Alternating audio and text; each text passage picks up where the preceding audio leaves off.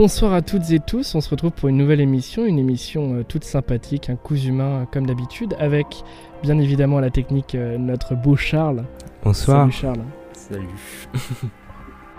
On retrouve quelqu'un euh, que nous avons déjà invité sur Carpe Diem et c'est un plaisir euh, de te retrouver ce soir. Adélaïde, salut. Salut, et c'est un plaisir partagé entièrement. Euh, ravi mais de, de partager ce temps avec vous aussi, auditeurs et auditrices. Ah, c'est génial. Et on a deux autres invités pour cette euh, discussion. On a euh, Eden et Isatis. Bonsoir à vous deux. Bonsoir. Salut. Vous êtes prêts pour passer euh, un moment fort agréable? Tout à fait, on est prêt. On est Complètement.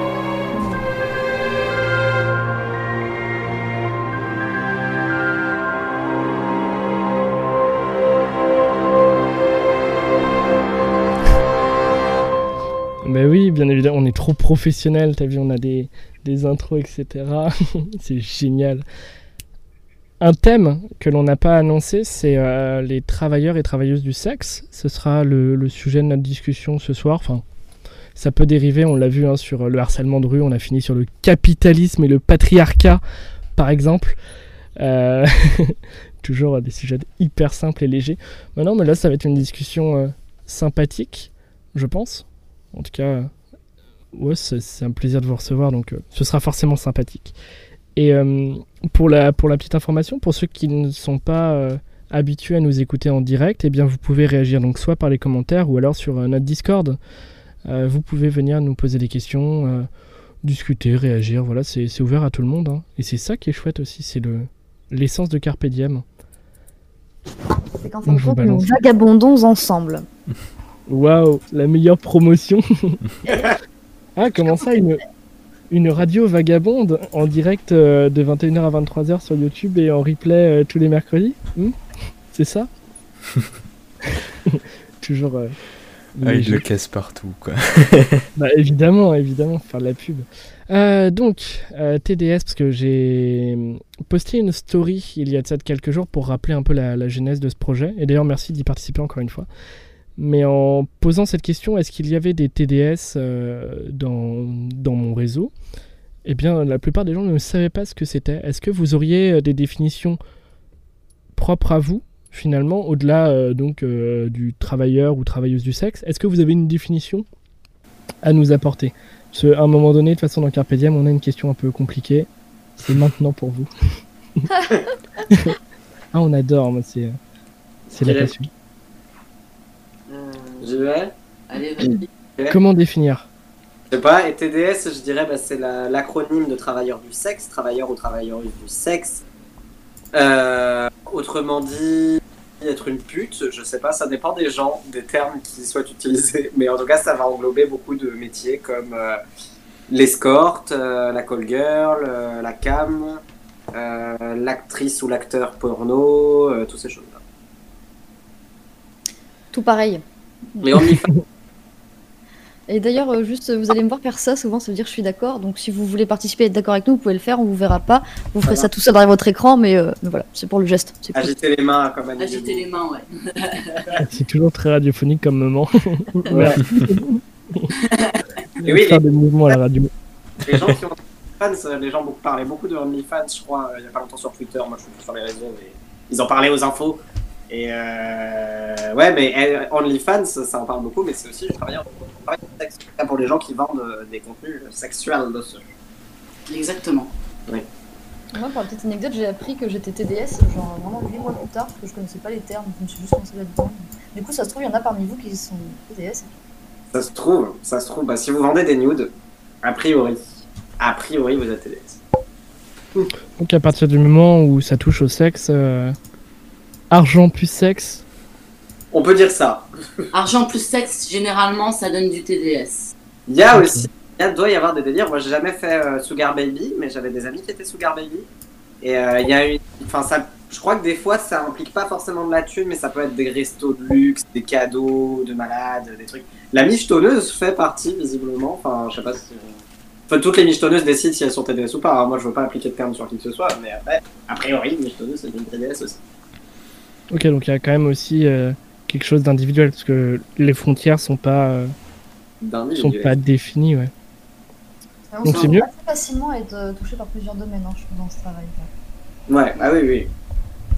Bah, on en a parlé un peu avant de nos expériences. Moi, j'ai fait d'abord escorte, puis euh, cam girl, vraiment les shows, enfin les shows en direct, etc. Puis euh, vendeuse de contenu plus porno, quoi. Et je suis à la retraite désormais. Et moi, je suis, moi, je suis une, je suis une escorte euh, pure et dure, euh, ce qu'on appelle dans le langage vulgaire une, une vraie pute, quoi. Des putes. Ok. Et euh, vous avez donc toi Adélaïde, t'es parvenue sur euh, sur ce que tu faisais dans ce métier-là, dans cette catégorie finalement, plus qu'un métier? J'étais euh, surtout cam girl. Après, euh, on parlera un peu plus tard, on approfondira sur ce qu'on faisait vraiment, parce que on se rend compte que c'est pas juste euh, euh, un se goder. Euh, ça se résume pas du tout à ça. C'est là que c'est intéressant du coup. Euh, cam girl, j'ai réfléchi à l'escorte, mais j'ai jamais osé, j'ai failli. Mais voilà, cam girl. Et à la retraite également. Pour le moment. Retraite éphémère, dirais-je. Oui, bah, j'en ai fait des comme ça aussi. Là, c'est une retraite un peu définitive pour moi, je pense. Hmm. Mais je garde mon plaisir non, mo- mono- non monnayé et euh, je continue de toucher de la thune de mes Ça, c'est- Je touche la retraite. Le capitalisme, le retour, yes. Ah, il faut en parler, il faut en parler. Bah oui, bah ouais, ouais, ouais. Et euh, vous l'avez fait parce que finalement c'est la question un peu bête, et, euh, mais la question de base c'est comment vous avez commencé ça? Comment euh, Donc toi par exemple Adélaïde, t'as mis 8 mois à te rendre compte que tu étais euh, travailleuse du sexe. Mhm. Comment tu t'es lancé? Tu t'es dit Hum, ça fonctionne, j'ai pas de problème avec ce truc-là, pourquoi pas essayer? Est-ce qu'il y a eu un quel a été euh, vos chemins très différents? Parce que c'est individuel aussi. Ma démarche pour en arriver à, à- à le faire concrètement, en gros. Ouais. Euh, J'étais dans une période où je savais pas du tout ce que je voulais, mais je sais que j'avais besoin d'argent pour vivre. Et en même temps, je voulais faire quelque chose qui me plaisait. Du coup, j'ai réfléchi à qu'est-ce qui tournait euh, dans la vie autour de moi et depuis longtemps. Et en fait, déjà, je suis quelqu'un qui est énormément précoce euh, quand on parle de sexe ou de tendresse, etc. Vraiment très très précoce. Euh, anecdote, euh, masturbation commençait avant 5 ans, donc euh, c'est vraiment des questions que j'ai pu traiter assez tôt, etc. Tu vois. Et euh, donc, euh, moi, je préfère parler de tendresse que de sexe parce que c'est vraiment avec cet angle-là que je l'aborde de façon générale. Et j'étais assez triste de, de constater à quel point on était un peu tous handicapés ou abîmés quand on parle de sexe. Du coup, je me suis dit, mais comment je peux et gagner de l'argent et euh, pratiquer ça et sensibiliser bah, Du coup, je me suis renseignée, j'étais cam girl. Enfin, je me suis lancée, je suis allée sur euh, internet pour voir comment faire. J'ai lu quelques articles. Je suis tombée sur un, un homme qui euh, était technicien, tu vois, en gros, qui gérait les plateformes, Discord, etc. Et en fait, il y avait d'autres femmes qui étaient réunies de partout en France, qui elles d'ailleurs se sont rencontrées l'année dernière, il me semble. Donc on se soutenait. Et puis après, on a bougé de plateforme en plateforme ensemble. Yes. Ok, et, et pour vous alors, euh, du coup, Eden et Isatis, c'est la même, c'est pas, c'est pas la même chose puisque euh, donc. Isatis, toi, c'est la, la vraie vie entre guillemets. Il y a pas euh, l'écran qui fait la cette frontière. Parce qu'il y a le côté virtuel avec l'écran qui peut plaire ou déplaire. Ouais. Pourquoi ces choix? Comment vous vous y êtes mis euh, tous les deux? Ouais, bah, moi, c'est, du coup, c'est très très différent, du coup, vu qu'effectivement, c'est la. La, démarche, en fait, c'est euh, chose qui peut surprendre, parce que moi, euh, en fait, euh, j'étais ingénieur en informatique, je le suis toujours d'ailleurs, et, et en fait, ce qui m'a poussé à faire du travail du sexe, c'est simplement que je suis une passionnée de modification corporelle, j'adore les tatouages, j'adore les piercings, j'adore les voyages. Et euh, en fait, j'avais j'avais envie d'un complément de revenu pour pouvoir assouvir mes passions. Et, euh, et en fait, euh, j'ai décidé de. Vu que vu j'aimais vu que j'aimais le sexe, je me suis dit bah pourquoi pas en fait euh, me faire un complément de revenu avec quelque chose que j'aime. Et je me suis dit bah allez, je teste l'escorte de luxe. Et euh, bah, en fait, j'habitais à Paris à l'époque. Et à Paris, euh, une passe, ça se monnayait cher. Et, euh, en fait, pour peu, pour peu de. Pour un effort que je justifiais, que moindre pour moi, j'arrivais à me financer un, deux tatouages, quoi. Et c'est comme ça que je suis rentrée peu à peu dedans. Et euh, désormais, bon, c'est mon activité essentielle, parce que j'ai perdu mon emploi, malheureusement. Mais, euh, mais c'est pas du tout une activité que je vois comme étant une activité euh, réductrice. C'est vraiment une activité dans laquelle j'ai du pouvoir, quoi. Et, euh, et je trouve que c'est important de voir que je suis rentrée dans cette activité par, euh, pas par nécessité, mais parce que, bah, par envie, quoi. Voilà. Hmm. Ouais, Donc, je de tout ça. Et toi, Eden, du coup, comment t'es entré dans ce. Moi, c'est marrant parce que euh, a eu l'expérience Cam Girl et l'expérience euh, vraie vie, euh, à la dure, à la rue. Moi, j'ai fait les deux pour le coup. Mais euh, j'ai une histoire un peu marrante sur comment ça a commencé. À la base, j'avais 18 ans. euh, j'étais, je sortais de la vie d'ado. Je commençais ma vie sexuelle. Comme beaucoup de gens à cet âge-là, j'étais très à vouloir tenter plein de trucs et, euh, et découvrir plein de choses, etc. Et euh, j'allais avec mon ex. Je suis allé pour la première fois à un sauna, euh, enfin un sauna gay, quoi, un sauna libertin. Euh, Il y avait des soirées qui étaient, euh, qui étaient bisexuelles, etc. C'était pas que un sauna gay. Et euh, à l'époque, en fait, je commençais ma transition comme mec trans. Euh, je m'identifiais vraiment comme masculin. Maintenant, c'est non-binaire. On a parlé avant, mes pronoms, c'est whatever, voilà. Mais à ce moment-là, j'étais vraiment à fond dans ma transition de mec trans. Je suis venu avec mon binder. Et je me suis rendu compte à quel point euh, le fait de passer dans la barrière du masculin, passer du féminin au masculin en quelque sorte, ça faisait que j'avais beaucoup de mal à me sentir sexualisé. Tout le monde, les gens me disaient que j'avais l'air super jeune, j'avais l'air d'avoir 12 ou 13 ans. euh, que c'est un peu la vanne avec les mecs trans, ils ont 30 ans et t'as l'impression qu'ils en ont 12. Et euh, parce que j'avais pas pris de testo ou quoi que ce soit à l'époque. Et je, je sentais de la vraie difficulté à me sentir valorisé dans ma sexualité et à me sentir sexualisé du fait d'être un mec trans. Donc j'ai lancé un blog Tumblr euh, où je postais des nudes de moi. Euh, et c'était un peu marrant parce que j'étais un des premiers à faire ça à l'époque. Et il y a plein de blogs, ça a eu un succès démentiel dès le départ. Il y a plein de blogs qui se sont abonnés, plein de blogs qui se, ont commencé à faire eux-mêmes ça, des personnes trans qui ont commencé à. dans un truc de body positive, etc. Quoi. Euh, et c'était assez génial, j'avais 3000 ou 4000 abonnés, ça marchait super bien. Quand il y a eu le ban NSFW de Tumblr, quand ils ont fait fermer tous les contenus hot de Tumblr, vous êtes peut-être au courant de ça. Euh, du coup, j'étais directement en contact avec un mec de l'équipe de Tumblr parce qu'ils étaient un peu désolés de voir fermer mon blog parce qu'il y avait plein de gens qui avaient dit Ah non, mais on veut pas que ce soit supprimé parce qu'il y a des blogs comme ça et que c'est important.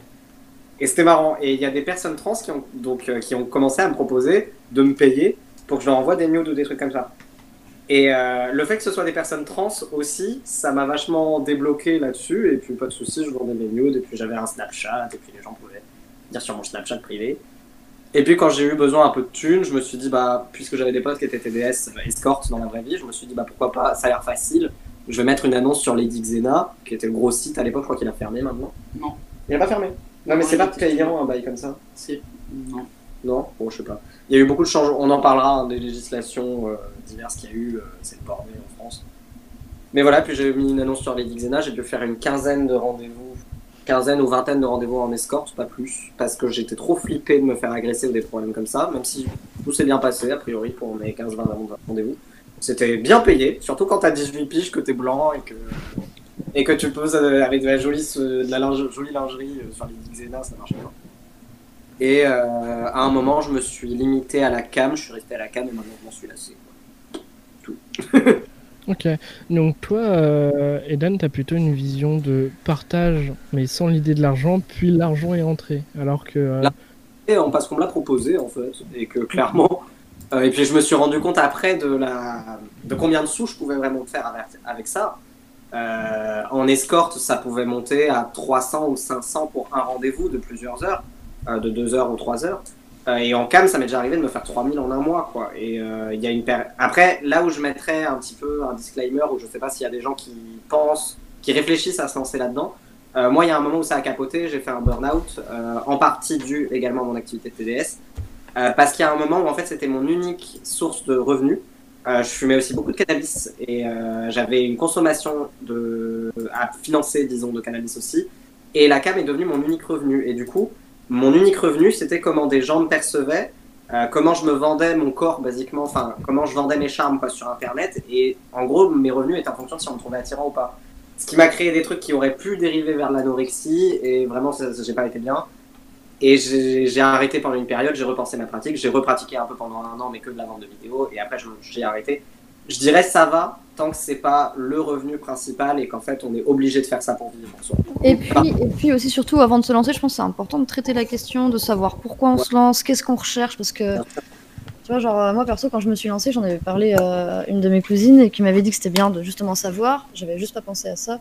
En fin de compte, euh, bah, c'est ni bon ni mauvais, tu vois, mais je me suis rendu compte que j'avais vraiment besoin de reconnaissance, j'avais un gros manque de confiance en moi, etc. Enfin, si vous vous lancez là-dedans, c'est vraiment bien de traiter la question, de savoir euh, qu'est-ce que vous y cherchez, de, de vous préparer à des mauvaises choses aussi, parce qu'il peut y avoir des haters, si, vous pouvez avoir affaire à des pédocriminels, etc. Enfin, il y a beaucoup de bons. Enfin, perso, ça a été une des expériences les plus riches humainement et que, que j'ai adoré et qui m'a le plus appris, etc.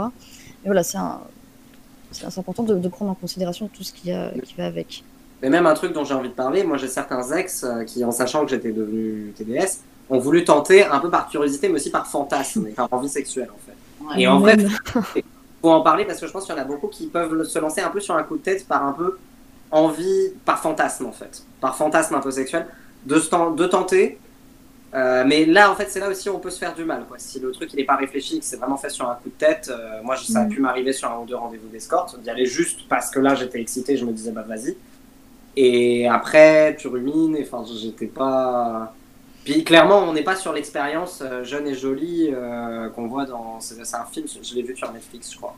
Jeune et jolie, mais voilà, la, la belle escorte de 18 ans dans un hôtel de luxe, etc. Euh, moi, c'est davantage les Ouais, hôtels que, euh, le, le, le beau euh, café étoile. Faut pas rêver, hein. l'expérience dans un bel hôtel, tu l'as une fois dans ta carrière. Ah, J'en ai, j'en ai eu quelques-unes. J'ai fait tous les hôtels près de la gare, mais j'ai aussi beaucoup fait les hôtels qui sont un peu en périphérie de la ville. Il y a des hôtels, euh, genre à Champy. En fait, c'est des hôtels où il n'y a pas de réception. En fait, tu commandes sur Internet et tu viens retirer une carte dans une machine. Et ça, du coup, les clients, ils adorent parce qu'ils sont flippés qu'on les juge ou quoi que ce soit à l'accueil d'un hôtel. Parce qu'ils sont avec une gamine de 18 ans, quoi. Et qu'eux, ils sont mariés, ils doivent cacher le truc à leur femme et tout. Euh, donc, en fait, basiquement, j'ai l'impression que c'est des hôtels euh, qui sont pratiques, enfin, qui sont ultra. Enfin, en gros, c'est des hôtels où il n'y a que euh, des TDS et des migrants qui vivent là parce qu'ils galèrent aussi, tu vois. C'est vraiment les hôtels un peu. D'accueil, d'accueil. Ouh Attends, ça...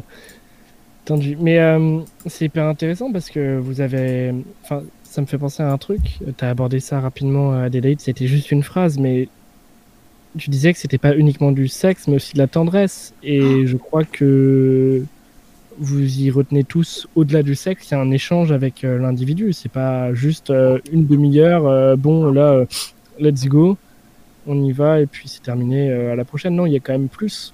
Ah, mais franchement, moi personnellement, ce que je retiens de cette expérience, c'est même pas le sexe. C'est, ça passe à la dernière dernière. Vous avez tous compris, j'en suis sûre. en gros, moi, ce que je retiens avant tout, c'est déjà en public. Évidemment, ça dépend de sur quelle plateforme on travaille et de sa communauté, etc. Mais moi, j'ai vraiment que rencontré des personnes qui, en fin de compte, se sentaient seules et avaient besoin de compagnie, d'accompagnement, d'écoute, etc. En fait, de chaleur humaine, simplement. Donc, euh, vraiment une, une notion de partage et d'intimité qui est, qui est, qui est très délicate, euh, vraiment euh, très attentionnée, très bienveillante.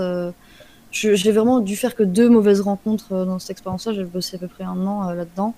Donc, euh, ouais, c'est surtout social. euh, Enfin, en fait, ce qui est cool avec ce métier, c'est qu'on peut en faire ce qu'on veut, quoi. Il y a, on imagine que c'est que se goder, personnellement, sur des séances, des fois euh, d'une heure de cam avec quelqu'un. Je discutais 50-45 minutes et il y avait juste la fin de sexe et encore, tu vois.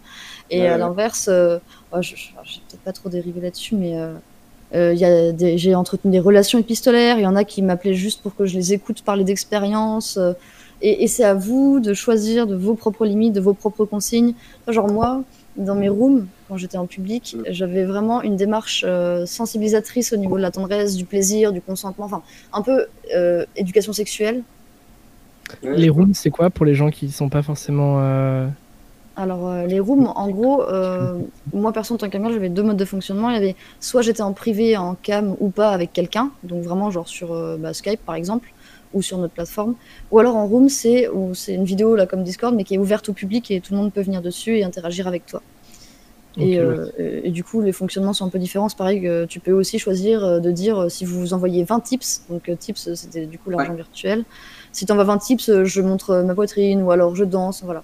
Et du coup, J'ai- moi, j'avais vraiment plus une démarche artistique et éducative que sexuelle. Et, euh, Enfin, en vrai, si vous avez pas confiance en vous, si vous trouvez une bonne plateforme, une équipe pour vous suivre et surtout des proches qui, qui peuvent vous soutenir là-dedans ou du moins des gens, ah, euh, franchement, j'aurais jamais pu avoir autant confiance en moi euh, comme j'ai confiance aujourd'hui sans cette expérience-là. Vraiment, Mm.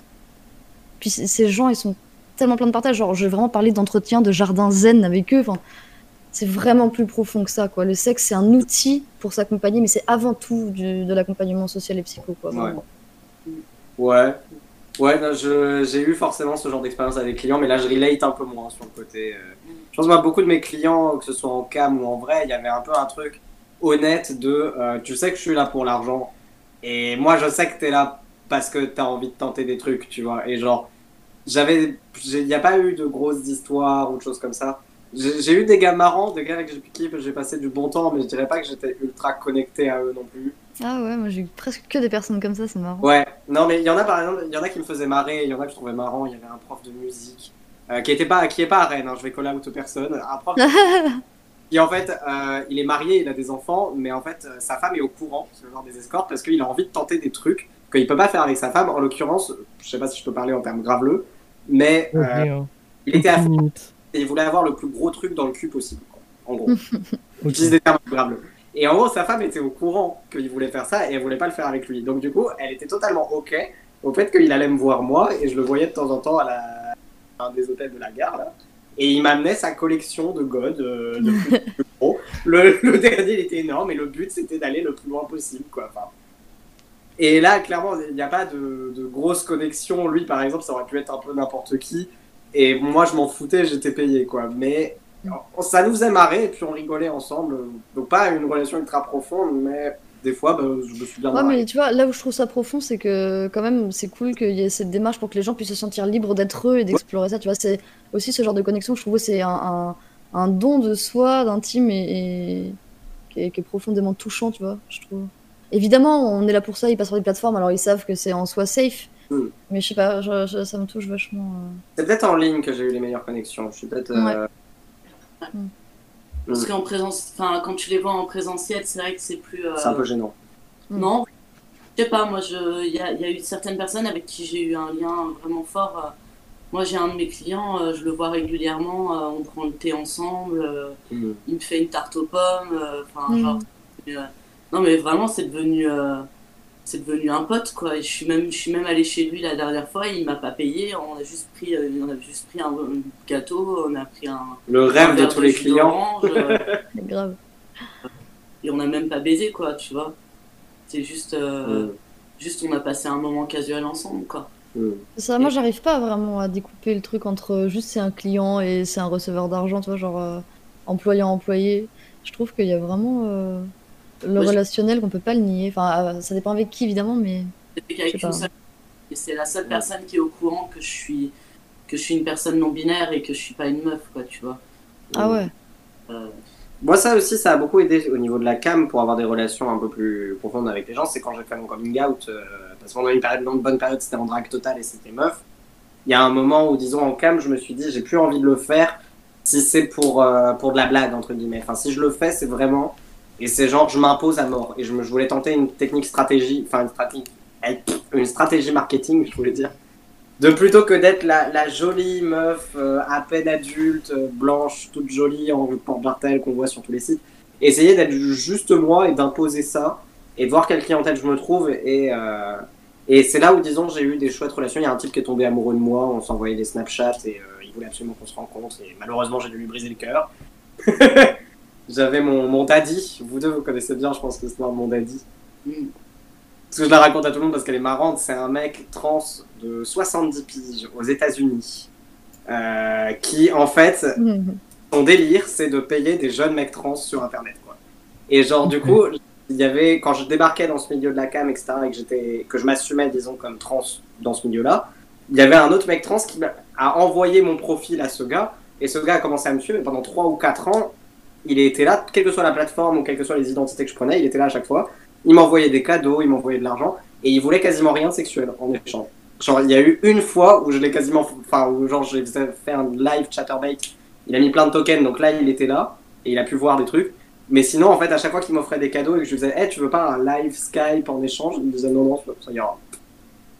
Wow. Et je crois que c'est un, un gars qui travaille dans le business aux États-Unis. Je sais plus quel âge il a, mais il est vieux.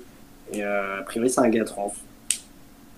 D'accord. Toi, Isati, est-ce que euh, euh, Mm. t'as donc une approche différente Là, c'est vraiment, euh, enfin, tu, tu vas à la rencontre des gens. T'as as un feeling particulier pour rencontrer des bonnes personnes ou euh, ou parce que bon, c'est, tu te mets finalement entre guillemets, hein, bien évidemment, mais en danger parce que tu te rends compte. Là, je parlais de la barrière de l'écran, etc. Si on a envie de couper la cam, j'imagine que ça a pu euh, arriver à, à vous deux, Adélaïde et Eden. Si vous avez envie de couper, vous dites bon bah bonne soirée, euh, là, euh, voilà, genre on coupe, c'est terminé. Toi, c'est peut-être plus compliqué. Est-ce que comment tu vas faire pour choisir les, les personnes avec qui tu as envie de passer du bon temps, etc. Bah, en fait, le truc, c'est que euh, tu choisis pas vraiment. Euh, tu, le choisis, tu le choisis via les messages que tu vas, que tu vas recevoir. Parce que moi, je, fais, je prends des contacts via mail ou via message, voilà. Et euh, c'est bête, mais euh, il y a un très gros premier tri qui vient par euh, la composition des messages. C'est-à-dire que les coucou, salut, salut, t'es bonne, coucou, tu tout ça, ça dégage. Hmm. Enfin. et je vais rester que sur les messages qui sont à peu près bien construits. Si au bout de 2-3 messages sans que ça passe, bah je réserve. Si la personne elle est sérieuse et qu'elle me- me réserve bien les informations euh, de l'hôtel, euh, de l'en- de l'endroit où je fais la réservation, de chez lui et tout, j'y vais. Et, euh, mais la plupart du temps, j'ai pas. Enfin, les 99% du temps, j'ai pas de photos, donc je sais pas qui je vais voir en fait. Ah, Ça, moi, je demandais une photo à chaque fois. Ouais, ouais, mais euh, la euh, plupart du temps, ils veulent pas en fait, Mm. les gens. Non, il voulait pas, c'est Ils clair. veulent pas, donc. euh, Mais du moi, coup, je prenais que ceux qui me les donnaient. Bah ouais, mais pas moi. Enfin, moi, parce que j'ai pas, j'ai pas les moyens en fait. Et euh, donc, du Mm. coup, euh, du coup, en fait, la plupart du temps, il faut bien se rendre compte que je sais pas qui est-ce que je vais voir. Et euh, donc, c'est un peu tendu quand même. Mm. On va pas se mentir, ça fait un peu, ça fait un peu peur au début. Après, on s'habitue. Et euh, j'ai jamais eu peur, vraiment. Sauf une fois où je me suis fait violer. Ça arrive malheureusement. Mm. Et euh, et voilà. Après, on n'est pas obligé de. T'inquiète pas si t'as pas envie d'avoir des sujets, y a Oh. pas de. Mais bah ça arrive malheureusement. On- C'est ce qu'on va dire, c'est les risques du métier. C'est. Mm. Mais euh, Mais c'est très, c'est très très rare quoi. Enfin, Sur toutes les expériences que t'as eues, il y en a très très peu de mauvaises. y a, bah, c'est la seule. Voilà, donc Ouais. en soi, on peut rationaliser, se dire. Ouais, ça minimalise pas la violence de quand ça, Ça arrive. minimise c'est pas clair. la violence de l'acte, mais c'est. euh, Disons, là, on arrivera peut-être à un moment où on parle législation, État, etc.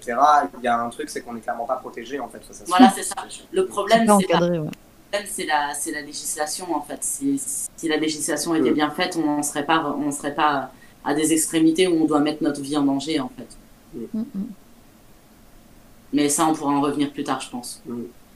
Avec plaisir, mais même on peut, on peut en parler euh, dès maintenant, il n'y a pas de. Vagabondons, les amis. Vagabond. Yes Tu vas faire notre publicité officielle, Ah, ça me va.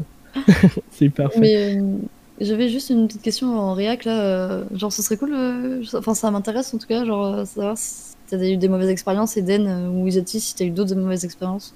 Genre, moi, je crois que j'en ai eu juste deux, mais euh, du coup, les potes m'in- m'intéressent aussi. Moi, en camgirl ou en irréel, quoi. moi, en- enfin, en réel, là, j'ai eu très, très, très peu de mauvaises expériences. Il y a cette mauvaise expérience-là qui est partie euh, d'un, d'un mec qui a commencé à vouloir négocier sur place. Parce que, Mm. bah, des négociateurs, on en a tous par message. hein. C'est des gens qui veulent négocier le prix de ta prestation. On en a tous par Mm. L'astuce, elle est pas compliquée, c'est qu'on les rencontre jamais. Bah ouais, non, la boulangère, euh, sa baguette, elle est à 1 euro, elle est à 1 euro, hein, tu vas pas négocier Voilà, c'est ça. baguette. Mais le problème, c'est que la, la personne a voulu négocier sur place, et donc ça s'est mal terminé. Ouais. Et euh, voilà. Donc ça, ça a été la mauvaise expérience. Après, euh, j'ai eu une ou deux fois des personnes qui ont voulu insister un petit peu trop, et euh, j'ai réussi à les raisonner. mais ça ça a jamais été ça a jamais été beaucoup plus loin que ça.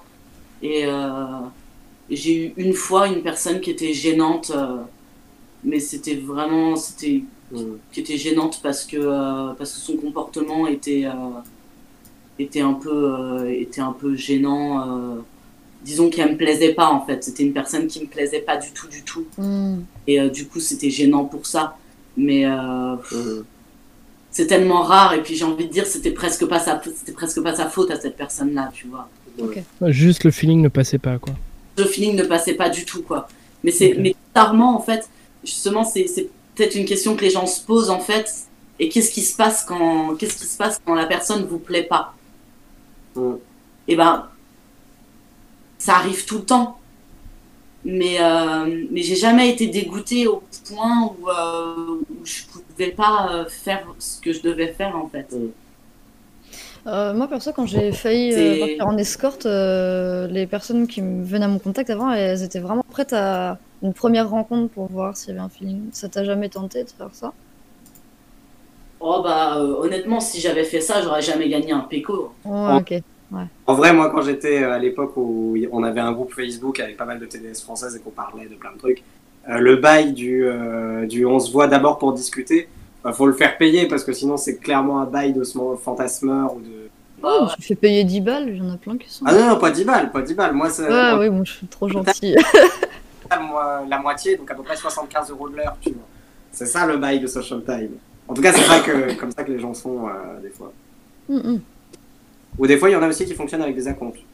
Notamment quand tu as des rendez-vous à deux ou trois, par exemple. Si un gars, il veut commander, euh, enfin, commander, on dirait que je parle de pizza, mais du moins, qui veut un double rendez-vous, disons avec deux escortes, là, tu fais un acompte, par exemple. Ou si Mais, tu euh, veux une nuit entière aussi. Enfin, Concrètement, euh, ces bails de social time, euh, moi, euh, j'ai l'impression que ça marche plus. hein. Bah, ça dépend des villes, ça dépend gens- des villes et de la clientèle, je Sur Paris, ça marchait. Sur Rennes, euh, Je pense que ça peut marcher aussi dans les délires de Sugar Daddy, justement. Les gars qui sont plus dans un bail euh, relation avec bénéfice, quelque chose un peu plus romantique, je sais pas. Vas-y, vas-y. Euh, hors sujet, mais euh, juste euh, parce que ça m'intéresse, c'est possible que je revienne sur cette question d'escort girl Ouais. tard, euh, moi personnellement. Du coup, comment euh, tu fais pour trouver des, des, des clients? Parce que, genre, euh, si tu mets sur les réseaux, sur les réseaux de rencontres, tu te fais jarte, du coup. euh. sur Internet, il y, a des, euh, il y, a y a des des, sites. il y a des sites qui sont spécialisés. Après, je préfère pas trop donner leur nom. Tu pourras que- me les envoyer à moi en privé? Je préfère pas trop donner leur nom parce que c'est des coups à ce que euh, à ce qu'on se ban. Hmm. Ok. Oui, Mais- si, ouais, bah après, ouais. Ça, ça fait rebondir Non, oui. quelque chose. Ils changent beaucoup. Mais justement, euh, vous disiez, euh, vous avez tous parlé à un moment donné du changement de plateforme, de euh, les communautés qui suivent. Il y a quand même une, une certaine euh, envie de cacher ces, ces- ce milieu-là et ce métier-là, enfin ces métiers-là en général, parce que c'est pas qu'un seul métier. J'ai l'impression que par exemple, on voit un téton sur Instagram, ça c'est Euh, sur Facebook, si vous êtes signalé, si euh, pareil, euh, on, on voit un bout de corps, ça peut être ban. Comment vous arrivez, vous, à vous adapter à Après, euh, cette idée de pudeur absolue? mon cher Myriade, c'est ça? Oui, Oui. Ouais. alors, je t'avouerai que, disons, si en tant que catgirl, par exemple, tu mets des photos de toi avec les tétons visibles ou des choses comme ça, c'est un peu, tu vois, il y a des petites règles un petit peu dans ce genre de milieu. Et ça, par exemple, c'est une règle que moi, on m'a toujours dit de jamais franchir. Jamais les tétons ou le sexe visible gratuitement. Faut que les gens payent. Il faut que des choses pour que les gens ils puissent payer pour.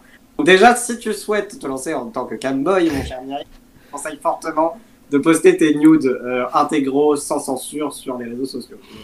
ok, je prends note. Mais euh, après, par exemple, il y a Twitter qui va être moins, euh, moins violent au niveau de la censure. Est-ce que vous avez des, des réseaux euh, que vous avez suivis sans forcément donner de nom Mais je veux dire, est-ce que les vous avez des adresses de toute façon, Ouais. c'est- C'est pas de problème. Ouais. Il y a des meufs sur euh, Manyvids, elles font leur review du site sur YouTube, hein, je pense. qu'il y a pas de Oui, souci. bah oui, oui.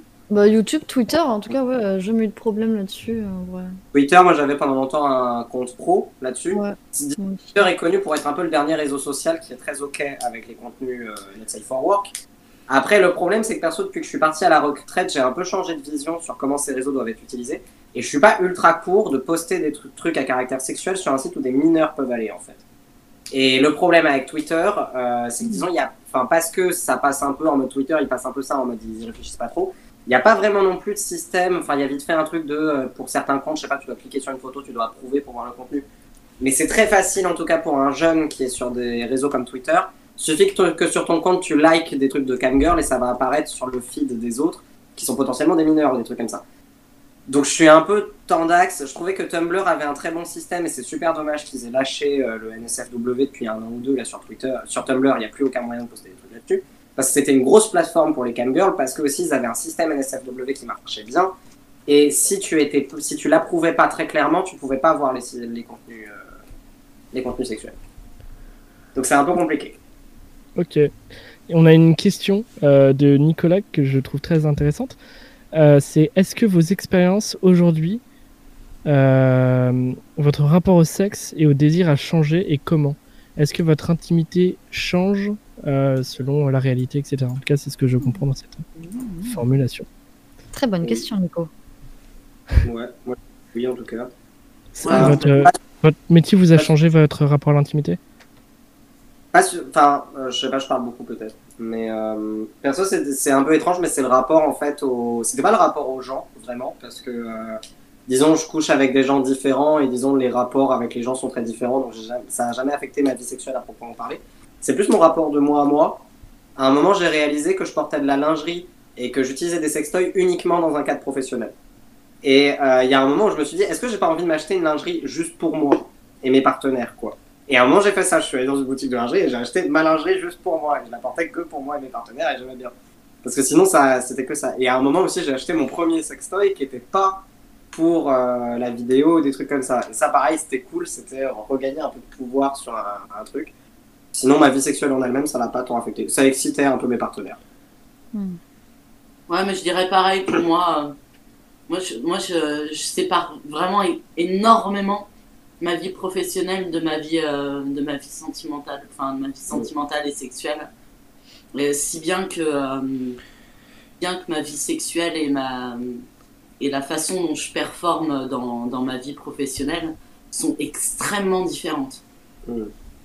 C'est, euh, je pense que tu me filmerais pendant que je baise au pieu avec mes partenaires et, et au pieu ah, moi, ça a changé mes, avec mes clients, je serais complètement différent. Ah si, moi, s'il y a un truc qui a changé, c'est que j'ai un peu gagné confiance en moi. Et par exemple, sur la fin, Camgirl, euh, tout le monde, je disais que j'avais fait mon coming out et disons tout le monde me connaissait comme non-binaire.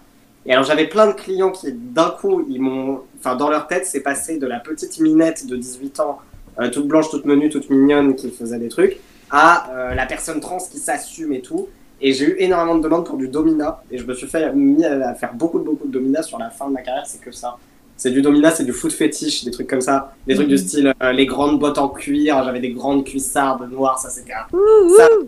Mais ça, faut en acheter, ça c'est un investissement hein, pour tous les fétiches sur Ouais, de internet. De Voilà, dominer. Achetez des talons, Et- vous êtes riche. Allez, vas-y, je prends l'astuce, tu prends les belles bottes en cuir. Ça, c'était du tonnerre.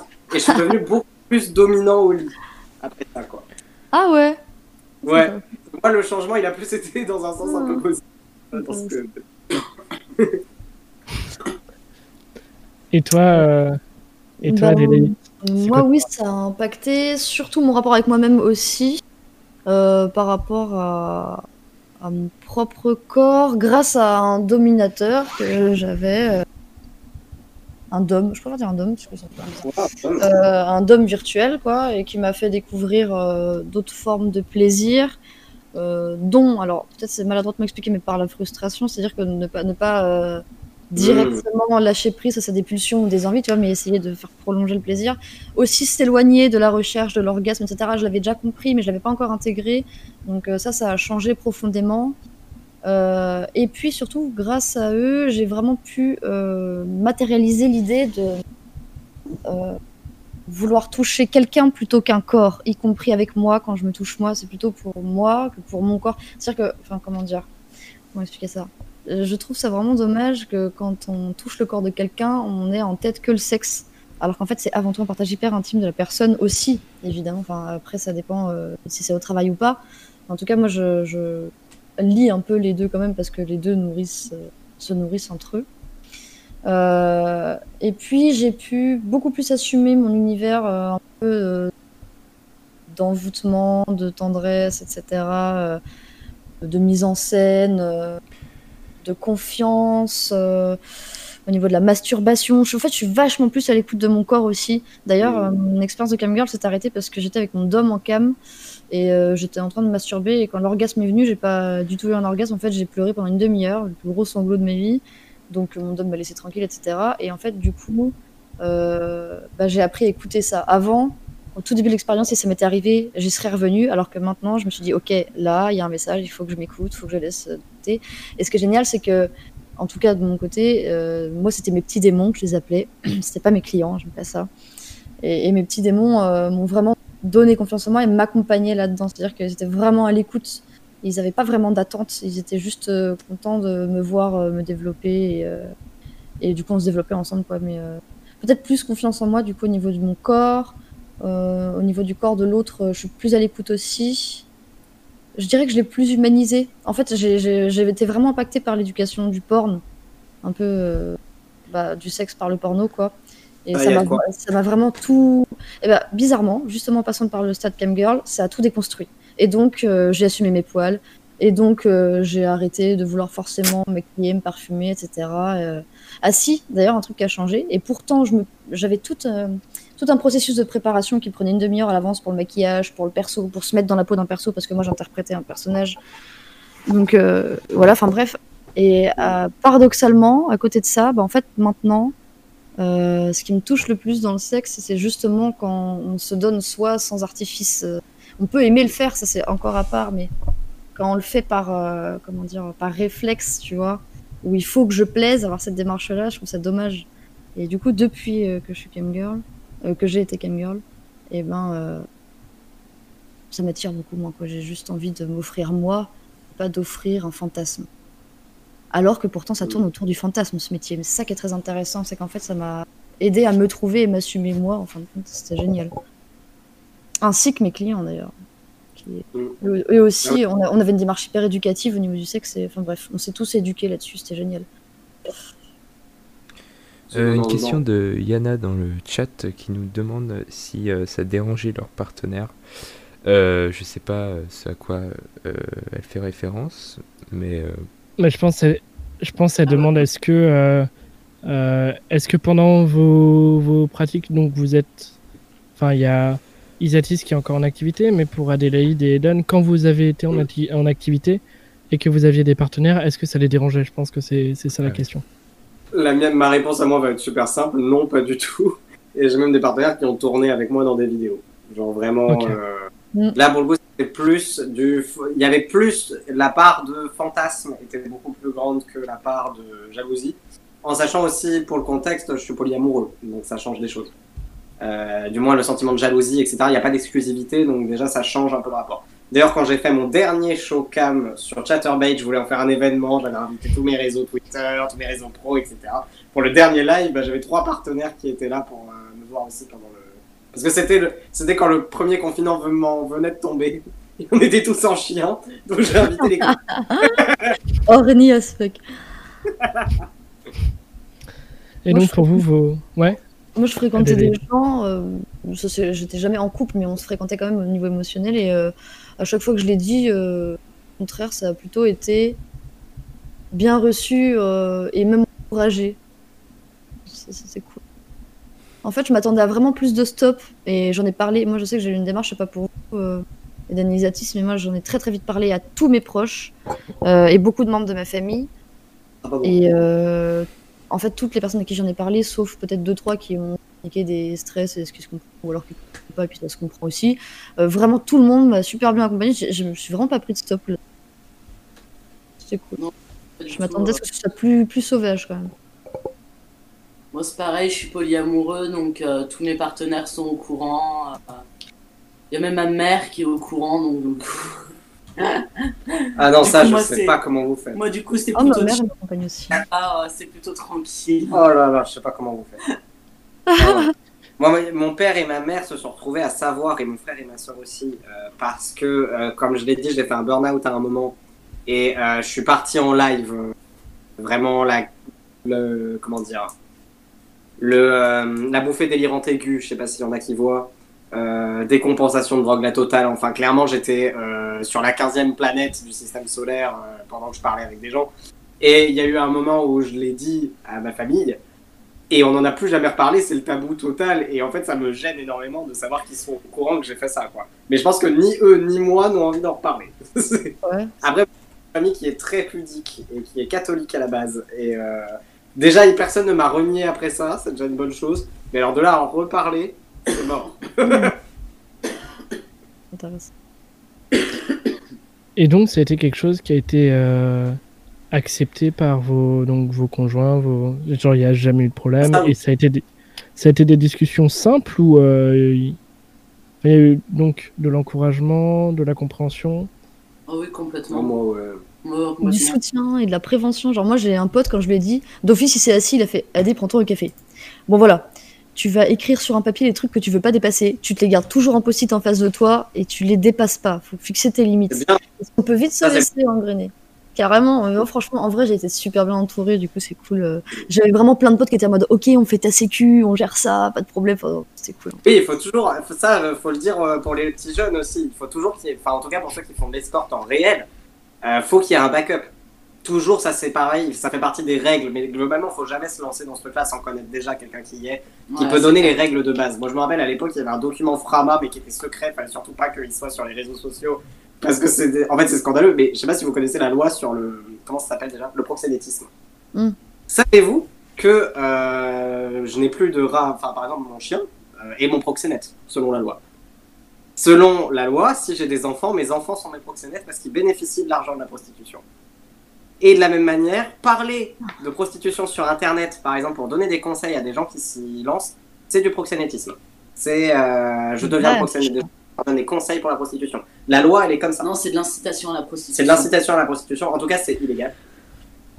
Euh, de- à tel point qu'une fois, quand j'étais, bah, justement, quand j'étais sur la 15e planète, moi j'allais en manif, j'achetais un paquet de clopes, je proposais des clopes à n'importe qui dans la manif, et je leur disais, bah maintenant t'es mon proxénète.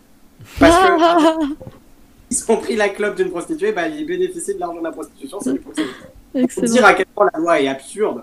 Ah ouais. Euh, c'était des documents qu'on se passait sous le manteau, etc. Fallait surtout pas que ce soit sur le web visible. Euh, mais avec des ensembles de règles. Et par exemple, quand parmi les règles les plus importantes. Je vais trop vite Non, Non, parmi les règles les plus importantes, c'est par exemple quand tu es escorte et que tu fais du réel, faut que tu aies quelqu'un en numéro de téléphone, enfin en téléphone qui soit joignable, qui est au courant d'où tu vas, combien de temps, euh, et qui est prêt à appeler la police s'il y a un problème, si tu réponds pas au bout de tant de temps. Et également, mais même, mais même ça c'est une règle, même si on, exceptionnellement t'as pas de backup parce que t'as eu la flemme de prévenir tes potes ou t'as plus de batterie, tu fais genre que t'en as un pour le client. Parce que ça dissuade certaines. euh, Mais euh, c'est marrant parce que moi j'ai pas du tout été encadré là-dessus. Euh, du coup, si jamais t'es en doc, oula, attention, on va se c'est légal. et je te demande.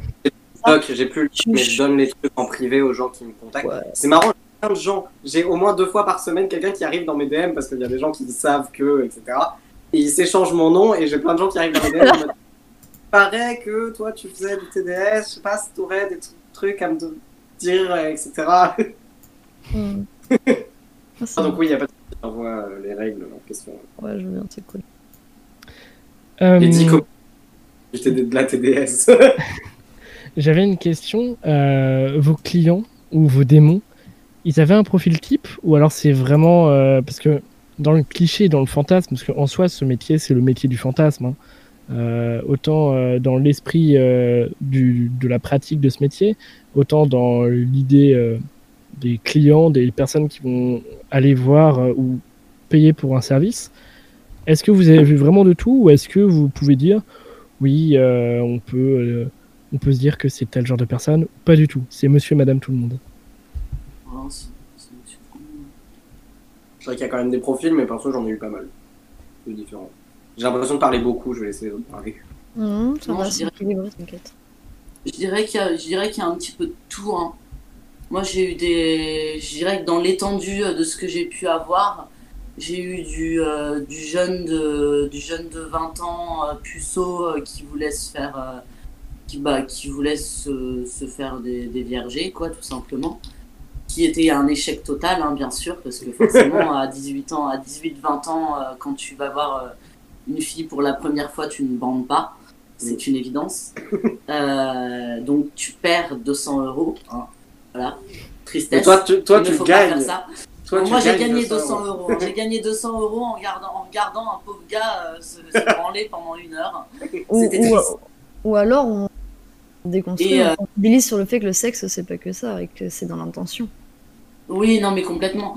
J'ai passé. Non, mais c'est- c'était un super moment. C'était vraiment un super moment parce que j'ai passé cool. j'ai passé les deux, j'ai passé l'heure à, à, à lui faire des câlins et à le rassurer, à lui expliquer à quel point, à quel point c'était pas grave que- qu'il euh, qu'il- qu'il n'arrive pas à bander et qu'il fallait que fallait qu'il comprenne que c'était pas que ça, faire du sexe avec une personne. C'est Top. J'ai fait de la prévention, vous inquiétez pas, tout va bien. Attention, il y a la, la sexe-thérapeute dans la place. Ouais, c'est- de la sexothérapie, être putain, vraiment, je vous jure.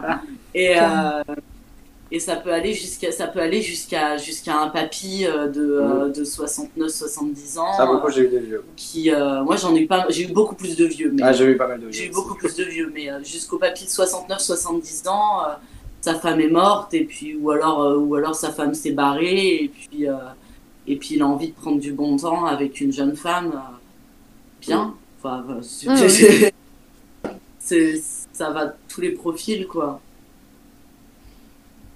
Il y a des personnalités un peu aussi. Euh, à Rennes, on avait nos. Enfin, non, faut pas que je balance des trucs. non faut pas que tu. Non, moi j'ai eu des jeunes, des vieux. euh, bah, je dirais après, surtout des, Des vieux. hommes hein. Et que Des, des ah, hommes En tout cas, en réel, que des hommes. moi. ouais Ok. J'ai eu des surprises en cam plusieurs fois. Je dirais que justement le public de la cam est beaucoup plus varié que le public euh, du, de l'escorte. En escorte, j'avais surtout, je dirais le profil type, c'était un homme marié. Euh, sa femme était au courant ou elle n'était pas au courant, mais du moins qui voulait euh, voir une jeunette et, euh, Ouais. et tenter des trucs, quoi, globalement. Après, j'ai eu les très vieux, j'ai eu les plus jeunes, j'ai eu, les... j'ai eu un 25 ans, je dirais à peu près. Ouais. Alors lui, c'est celui qui m'a stalké. Ça, c'était la, la mauvaise expérience. J'en ai eu quelques-unes qui sont un peu drôles ou pas, mais celui-là, c'est peut-être le pire que j'ai eu en escorte. C'est le gars qui m'a stalké pendant un mois quasiment. Il se garait tout le temps devant chez moi. Il attendait que je sorte. Jusqu'à ce que j'aime- jusqu'à ce que j'en parle à deux potes un peu musclés qui sont allés lui faire peur en bas et il est jamais revenu. Hmm. Ça, c'est le genre de truc qui peut arriver. En Et il y a une c'était- équipe de sécu surtout. Ouais, il faut avoir une équipe de sécu. Il faut avoir des, des mecs musclés euh, à portée de main. Ou des Et meufs pas musclées à des, rugbyman, des, des rugbyman, ouais. Des des gens musclés euh, à portée de main. Moi, c'est pas mon cas, en tout cas. Euh, non, cam, j'avais un public beaucoup plus varié. J'ai eu des surprises. euh, des meufs, des couples, euh, des personnes queer. Comme je l'ai dit au début, moi, c'était que des personnes trans. Comme j'ai dit, mon daddy, voilà, aussi, c'est un mec trans euh, d'un autre âge. Ça, c'est, l'histoire que je raconte à tout le monde parce qu'elle est géniale, quoi. Et... Non, j'ai eu en escorte un client, c'était un peu marrant. C'est un gars qui est en fauteuil et en gros, il était un peu connu sur Rennes. Bon, je suis désolé, voilà, je suis pas comme ça. Il était un peu connu sur Rennes parce que lui, tout ce qu'il voulait, c'était des massages. C'était masser des, des escortes, en fait, justement. Et Oh. euh, moi, quand je suis arrivé, euh, il m'a dit qu'il était, enfin, qu'il voyait pas le feeling, il me trouvait trop masculine et clairement, ça lui plaisait pas. Mais il voulait quand même, parce qu'il était ultra respectueux, il voulait absolument me payer quand même le rendez-vous et qu'on passe quand même du temps ensemble. Donc en fait, il a passé son temps à me masser. Et on n'a rien fait d'autre. Et il m'a payé 150 balles pour ça, quoi. Et Il a été massé, mais le rêve? parce que c'était son délire et puis moi je lui plaisais pas, mais par respect pour le métier, je sais pas, il voulait. euh, Moi C'est j'avais j'ai reçu. Ah vas-y, excuse-moi. non non je disais c'est vraiment génial parce que on rencontre souvent la plupart du temps des gens super respectueux quoi enfin Hmm, carrément, En tout cas, ouais. carrément. Généralement, ceux qu'on a en escorte, euh, je dirais 50% des clients en tout cas. Enfin, disons, il y a 50% qui blaguent et qui débutent et disons qu'ils vont pas aboutir à un rendez-vous pour beaucoup. Et une bonne partie qui savent très bien qu'ils sont clients de ce genre de truc depuis des années, qui envoient, qui ont envie de changer, donc qui, qui voient, euh, je sais pas, il y, a des il y a des clients, je pense qu'à Rennes, on les a tous eus, tu vois. Des clients, tu vois, qui aiment bien, bah, qui ont l'habitude, c'est tous les mois, par exemple, je sais pas, ils sont un plaisir, ils payent pour ce genre de service. Et ils vont voir des gens différents et ils connaissent très très bien comment le métier fonctionne et comment ça. Et généralement, ils savent comment ça fonctionne, donc ils amènent des cadeaux, ils payent bien, ils négocient pas les prix, ils parlent poliment par mail, et ça, c'est la base, quoi. Euh, Enfin, j'aimerais en tout cas que ce soit la base, que vraiment les gars qui fassent ça, c'est des gars qui sont renseignés. Mais peut-être qu'il y aurait besoin qu'ils parlent plus entre eux aussi, parce qu'il y a des forums de clients, je crois, qui sont un peu planqués sur le web, et encore ça existe peut-être plus ouais euh, où les gens se discutaient, etc. Pas pour se faire des reviews, parce qu'à une période c'était ça, ils faisaient des reviews euh, des TDS du coin, c'est un peu nul.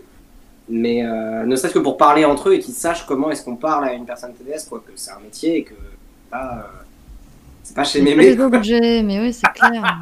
ne baisez pas vos mémés, je, dis n'importe quoi. Et toi, du coup, Adélaïde, un, un public euh, pareil, très, très hétérogène, ou alors euh, un profil qui peut se. Alors, euh, dans mes clients qui payaient, où on avait vraiment des séances privées, c'était plutôt des hommes. Et par contre, il y avait autant de jeunes que de personnes plus âgées. Mais par contre, les demandes n'étaient vraiment pas les mêmes. Et sinon, sur mes rooms, j'avais et des collègues qui arrêtaient leur session pour venir sur la mienne. C'est trop cool. Et euh, j'ai eu plein euh, de personnes de partout, de tout âge, de tout sexe, etc., euh, qui venaient. Et, mais par contre, c'était pas forcément pour voir des choses, mais c'était pour demander des conseils. Genre, j'arrive pas à faire jouer mon mec, tu peux Enfin, plein plein de trucs comme ça. Ou alors, une, fois, j'ai une mère qui est venue en mode je sais pas comment parler à mes enfants, je sais pas quoi aborder. Est-ce que, enfin, en vrai, j'ai plusieurs fois, c'est vraiment. En soi, c'était assez varié. Comme, comme a dit Eden, c'est quand même plus, plus varié sur Internet. Ouais. Alors, le coup de la mère qui vient demander des conseils pour ses enfants, ça, je l'avais pas eu, hein, pour le coup. Mais... sympa. Mais du coup, c'était une bonne démarche, tu vois, parce qu'en fait, elle savait. Pas là pour le coup. Et euh, elle, a, elle, a, dit à son mari, bah attends, attends, laisse-moi parler avec et tout, je vais voir ça parce que ça m'intéresse, faut qu'on leur en parle, ils ont l'âge et tout. C'est trop cool, tu vois, c'est une super démarche. J'ai déjà et... eu une fois une meuf qui vient me voir en. Pardon, je t'ai coupé. Regarde, vas-y, vas-y. Non, désolé. ça me, c'est des mauvaises habitudes, je peux l'avoir. Mais j'ai eu une fois un moment très mignon en cam, j'étais sur Skype Private. Il y a quelqu'un qui me contacte, qui me fait eh, Ça pose pas de souci que je sois une femme? Et je fais Non, il n'y a pas de souci. Et c'était une meuf de mon âge, donc genre jeune, quoi, 20 ans et tout. Très jolie. Genre vraiment, elle m'a plu euh, un peu direct. Et euh, elle me disait qu'elle se posait des questions si elle était bisexuelle ou pas et qu'elle voulait tenter un truc, quoi. Et on s'est bien amusé en cam. Et je crois qu'à un moment, je suis resté un peu gratuitement avec elle pendant une période aussi. C'était un peu marrant. Carrément. Mm. Moi, je propose qu'on on se fasse une, une, petite pause. En tout cas, euh, restez avec nous parce qu'on va, on va continuer de parler de, de tout un tas de choses très intéressantes. Autrefois quand j'étais marmot, j'avais la phobie des gros mots. Et si je pensais merde tout bas, je ne le disais pas. Mais aujourd'hui que mon gagne-pain, c'est de parler comme un turlupin, je ne pense plus merde pardi, mais je le dis. Je suis le pornographe du phonographe, le polisson de la chanson. Afin d'amuser la galerie, je crache des gauloiseries, des pleines bouches de mots crus. Tout à fait incongru, mais en me retrouvant seul sous mon toit, dans ma psyché, je me montre au doigt et me crie va te faire main correcte, voire par les grecs. Je suis le pornographe du phonographe, le polisson de la chanson. Tous les samedis, je vais à confesse, m'accuser d'avoir parlé de fesses, et je promets faire mon marabout de les mettre tabou, mais craignant si je n'en parle plus, de finir à l'armée du salut, je remets bientôt sur le tapis les fesses impies. Je suis le pornographe du phonographe, le polisson de la chanson. Ma femme est soit dit en passant d'un naturel concupiscent qui l'incite à se coucher nu sous le premier venu. Mais m'est-il permis, soyons sincères, d'en parler au café-concert sans dire qu'elle assure aiguë le feu au cul? Je suis le pornographe du phonographe, le polisson de la chanson. J'aurais sans doute du bonheur et peut-être la croix d'honneur à chanter avec décorum l'amour qui mène à Rome. Mais mon ange m'a dit turlututu, chanter l'amour t'est défendu s'il n'éclot pas sur le destin d'une putain. Je suis le pornographe du phonographe, le polisson de la chanson. Et quand j'entonne Guilleret, un patron de cabaret, une adorable bucolique, il est mélancolique et me dit la voix noyée de pleurs, s'il vous plaît de chanter les fleurs, qu'elle pousse au moins rue Blondelle, dans un bordel. Je suis le pornographe du phonographe, le polisson de la chanson Chaque soir avant le dîner, à mon balcon mettant le nez, je contemple les bonnes gens dans le soleil couchant. Mais me demandez pas de chanter ça si vous redoutez d'entendre ici que j'aime avoir de mon balcon passer les cons. Je suis le pornographe du phonographe, le polisson de la chanson. Les bonnes âmes d'ici bas, compte ferme qu'à mon trépas, Satan va venir embrocher, ce mort mal embouché. Mais, mais veuille le grand Manitou, pour qui le mot n'est rien du tout, admettre en sa Jérusalem à leur blême. Le pornographe du phonographe, le polisson de la chanson. C'était Georges Brassens, le pornographe. Merci euh, d'ailleurs d'être euh, toujours plus nombreux euh, à nous écouter, Yo, que ce soit euh, euh, en direct ou en podcast. Euh, Merci à vous.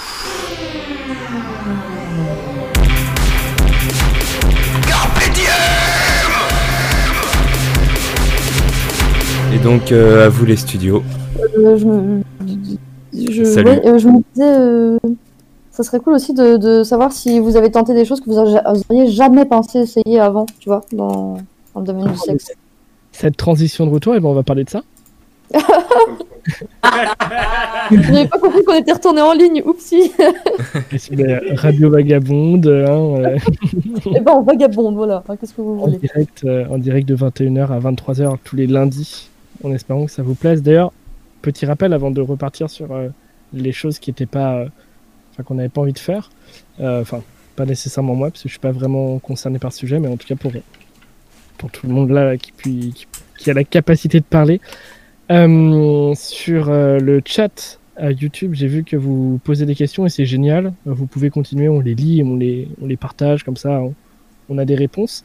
Et aussi sur le Discord, si vous voulez venir poser la question de vive voix ou juste discuter, ou voilà, ce sera avec plaisir de, de vous entendre et de vous accueillir.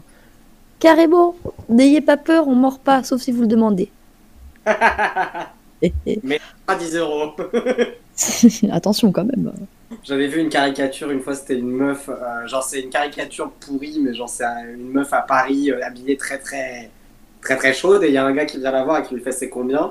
Et elle fait si je pète c'est 1 euro. C'est pas mal, c'est pas mal. Alors du coup, Eden et Isatis, euh, est-ce que euh, vous, perso, vous avez fait des choses que vous auriez jamais pensé essayer avant Et si oui, quoi?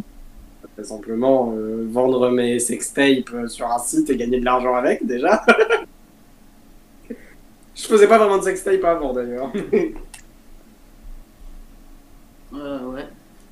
Moi, je pense à quelque chose de beaucoup plus euh, sexuel. Vas-y, je pense que c'est le moment, hein. Moi, il y a un client une fois euh, qui m'a demandé, euh, qui m'a demandé de, de mettre un, de, me- de mettre un spéculum dans ma chatte et qui voulait regarder dedans avec. C'était su- Putain. Original, très original, c'était super glauque. carrément.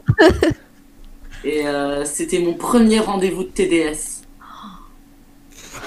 Donc, faut pas d'entrer euh, dans, dans le domaine, quoi. C'était mon direct. premier rendez-vous de TDS. Oh, putain, Le premier. gars, attends, attends, bienvenue. Le premier était magique. Parce que le gars, son kink, c'était ça. Il regardait entre les, doigts- les doigts de pied pour, euh, pour euh, il nettoyait entre les doigts de pied. Ah oui. Et en plus, il y avait une deuxième nana, c'était probablement une autre pute. Et en plus, il avait prévu la coque et le champagne. Oh là là. Oh la vache. Oh, putain, ok. C'était la fête, quoi.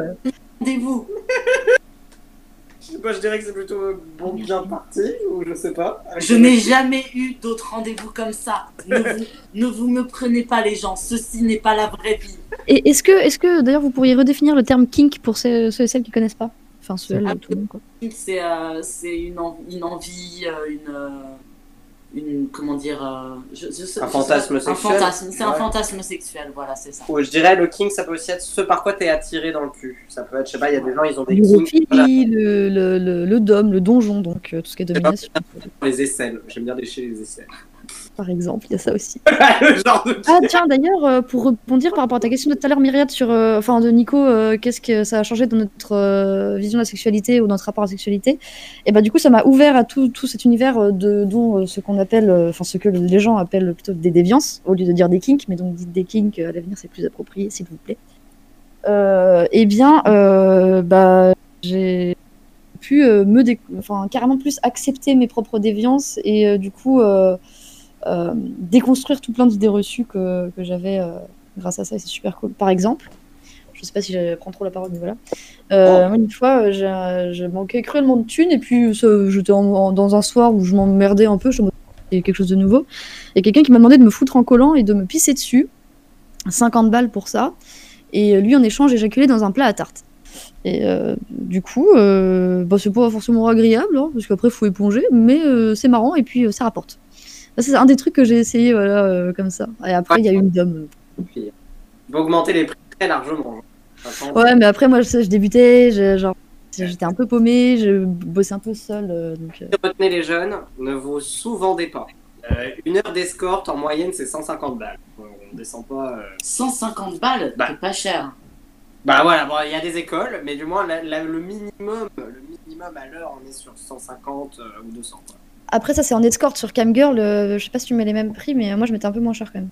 Ah non, en camgirl, c'est- en camgirl, moi j'avais un peu une règle euh, qui tournait pas mal, c'était 1 ou 2 euros par minute de contenu. Attention, la partie business. c'est la partie business, mais moi je, je Mais- suis devenu.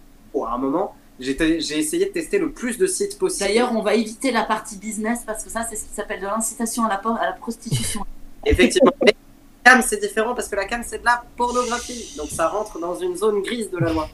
Quoi qu'il en soit, j'ai je, je dis aucun site. Je dis que j'ai testé 50 000 sites en fait pour savoir lequel était le plus rentable. Et je suis vachement rentré dans le truc de business, etc.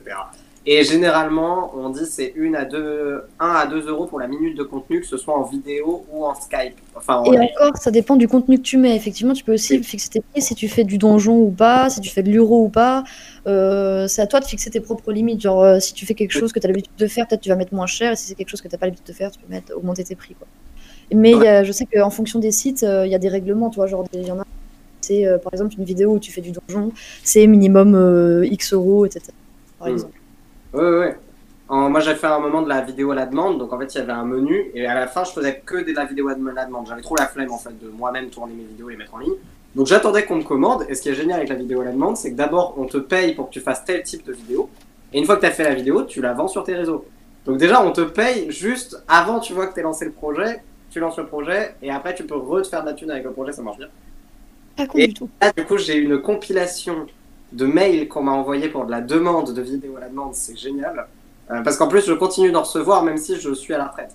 Donc, depuis deux ans, je compile des mails qu'on m'envoie pour des demandes très spécifiques. Et alors, c'est des gars, il faut qu'ils écrivent des romans à ce stade pour des vidéos à la demande. J'ai eu, par exemple, le gars qui veut me voir dormir toute la nuit avec le nombril à l'air et qui veut qu'on voit très bien ma tête et mon nombril toute la nuit pendant que je dors et que j'envoie une vidéo de 8 heures comme ça, il me demandait ça coûte combien? Ça me semblait super chelou. Euh, j'ai eu le gars qui voulait, qui, était, qui me demandait. Moi j'ai envie de le manger. Ah, Des trucs comme ça. un peu sur le cannibalisme, ouais, j'avais entendu parler de ça.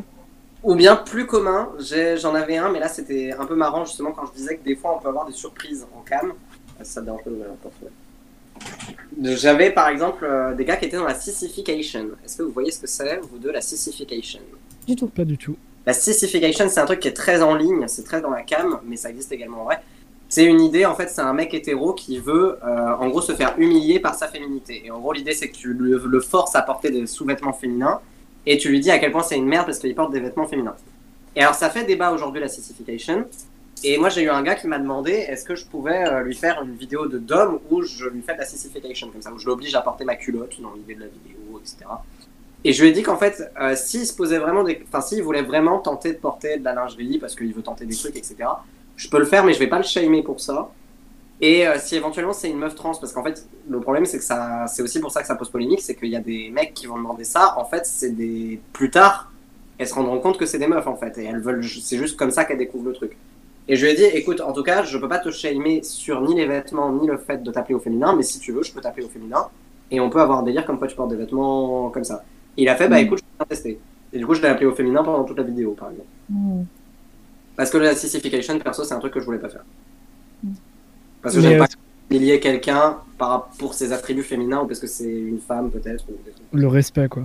Y a, hum, ouais, Ouais, vas-y, vas-y, euh, Euh, Il y a un, un témoignage que j'aimerais euh, partager parce que ça peut arriver si vous vous lancez dans le, dans le cam.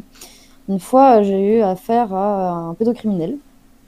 Et euh, en fait, il voulait euh, que je euh, sois en cam avec lui et que pendant qu'il montrait son pédo, euh, je l'insulte de ça et le menace d'appeler les flics. Sans le faire vraiment, évidemment. Et donc, dans, de s'ensuit, si ça vous arrive, surtout communiquez-le au gérant du site ou à votre référent. Très important. Restez pas seul avec ça. Et puis en- ensuite, vous faites comme vous voulez. Moi, j'avais, je m'étais lancée dans la démarche parce que je me sentais prête à le faire de, effectivement, à la demande des gendarmes, savoir quoi faire parce que du coup, bah, moi, j'ai voulu euh, aller jusqu'au bout de la démarche et porter plainte. Et euh, du coup, en fait, euh, moi, je devais faire ce live et enregistrer l'écran. Sauf que ça s'est jamais fait parce qu'il a jamais payé avant, donc on, bah, ça s'est pas concrétisé, tu vois. Mais moi, j'étais prête à le faire pour ça. Mais du coup, voilà, juste si ça vous arrive, communiquez-le. parce que c'est très dangereux de garder ça pour soi, c'est pas vraiment pas facile une fois qu'on s'y retrouve. Euh, tu sais, j'avais déjà, je m'étais déjà préparée à tomber là-dessus avant, mais quand ça t'arrive, vraiment, c'est pas pareil. J'en ai eu un aussi, c'est glauque. Donc, glauque. euh, donc euh, résultat, sinon, hein, voilà. Bref. euh, Il y a une association aussi qui s'appelle euh, Petite, euh, petite euh, Pause, euh, voilà, pour, pour rebondir là-dessus, sur la pédocriminalité et ce genre de sujet. Il y a une association qui s'appelle l'Ange Bleu qui aide autant les personnes qui sont passées à l'acte ou qui sont sur le point de passer à l'acte euh, de pédocriminalité, c'est-à-dire euh, à passer au-delà. Mais on aura une émission sur le sujet de la pédocriminalité. euh, De ouf. l'émission euh, sur le sujet. Un sujet euh, simple et léger. hein. Là, pour le coup, je relate euh, à Adélaïde parce que j'ai eu un gars aussi, un enfin une demande en tout cas assez chelou euh, quand je faisais de la cam. Un gars qui est venu me contacter par Skype et qui me disait, en gros, j'avais l'air assez jeune. Euh, son idée, c'était que j'aille sur Omegle. Euh, je sais pas si vous voyez, c'est un peu de chatroulette ou des trucs comme ça. Euh, que je trouve des adolescentes dessus, de genre 12 ou 13 ans, que je les chauffe et qu'on se déshabille ensemble et que pendant ce temps-là, lui, il est en partage d'écran. Euh, donc là, c'était basiquement fournir du contenu pédocriminel. La, demande, euh, j'ai refusé. Mais j'avoue qu'il proposait un énorme montant de thunes et j'y ai réfléchi. Je l'ai pas fait parce que clairement c'est criminel quoi et genre super chelou comme demande. Mais je pense qu'il y, a- il y a pas mal de camgirls qui doivent céder à ce genre de demande euh, pour l'argent quoi parce que Surtout, euh, surtout celle de, de jeux de rôle, de roleplay, euh, de- d'enfants à couette, etc. Ça, ça revient très très souvent. Et Ça, si ça- vous savez pas comment le prendre en charge, vraiment, c'est ça qui est bien avec le cam, c'est que vous pouvez vraiment mixter, donc n'hésitez pas. Après ça, euh, moi j'ai jamais fait vraiment du H-play, vraiment tu joues, Mm. t'es enfant, juste des trucs un peu innocents, genre la sucette, des trucs comme ça, enfin Ça, ça va. Petits accessoires. C'est vraiment quand on te demande d'interpréter le rôle d'un enfant, là, ça doit être, euh, Après ça je dirais, tu vois, ça faut vraiment être ok, enfin que les gens le fassent pas s'ils sont pas ok de le faire, mais après ça tu vois c'est un king qui est presque innocent, enfin en tout cas qui est innocent pour les gens qui... Le, le problème avec ça, euh, on en parlait avec des collègues, c'est que en fait, d'un côté, ça peut être bien parce que ça peut leur permettre de pas passer à l'acte parce qu'ils assouvissent euh, ça, mais d'un côté, euh, ça peut avoir l'effet inverse et euh, les amener à.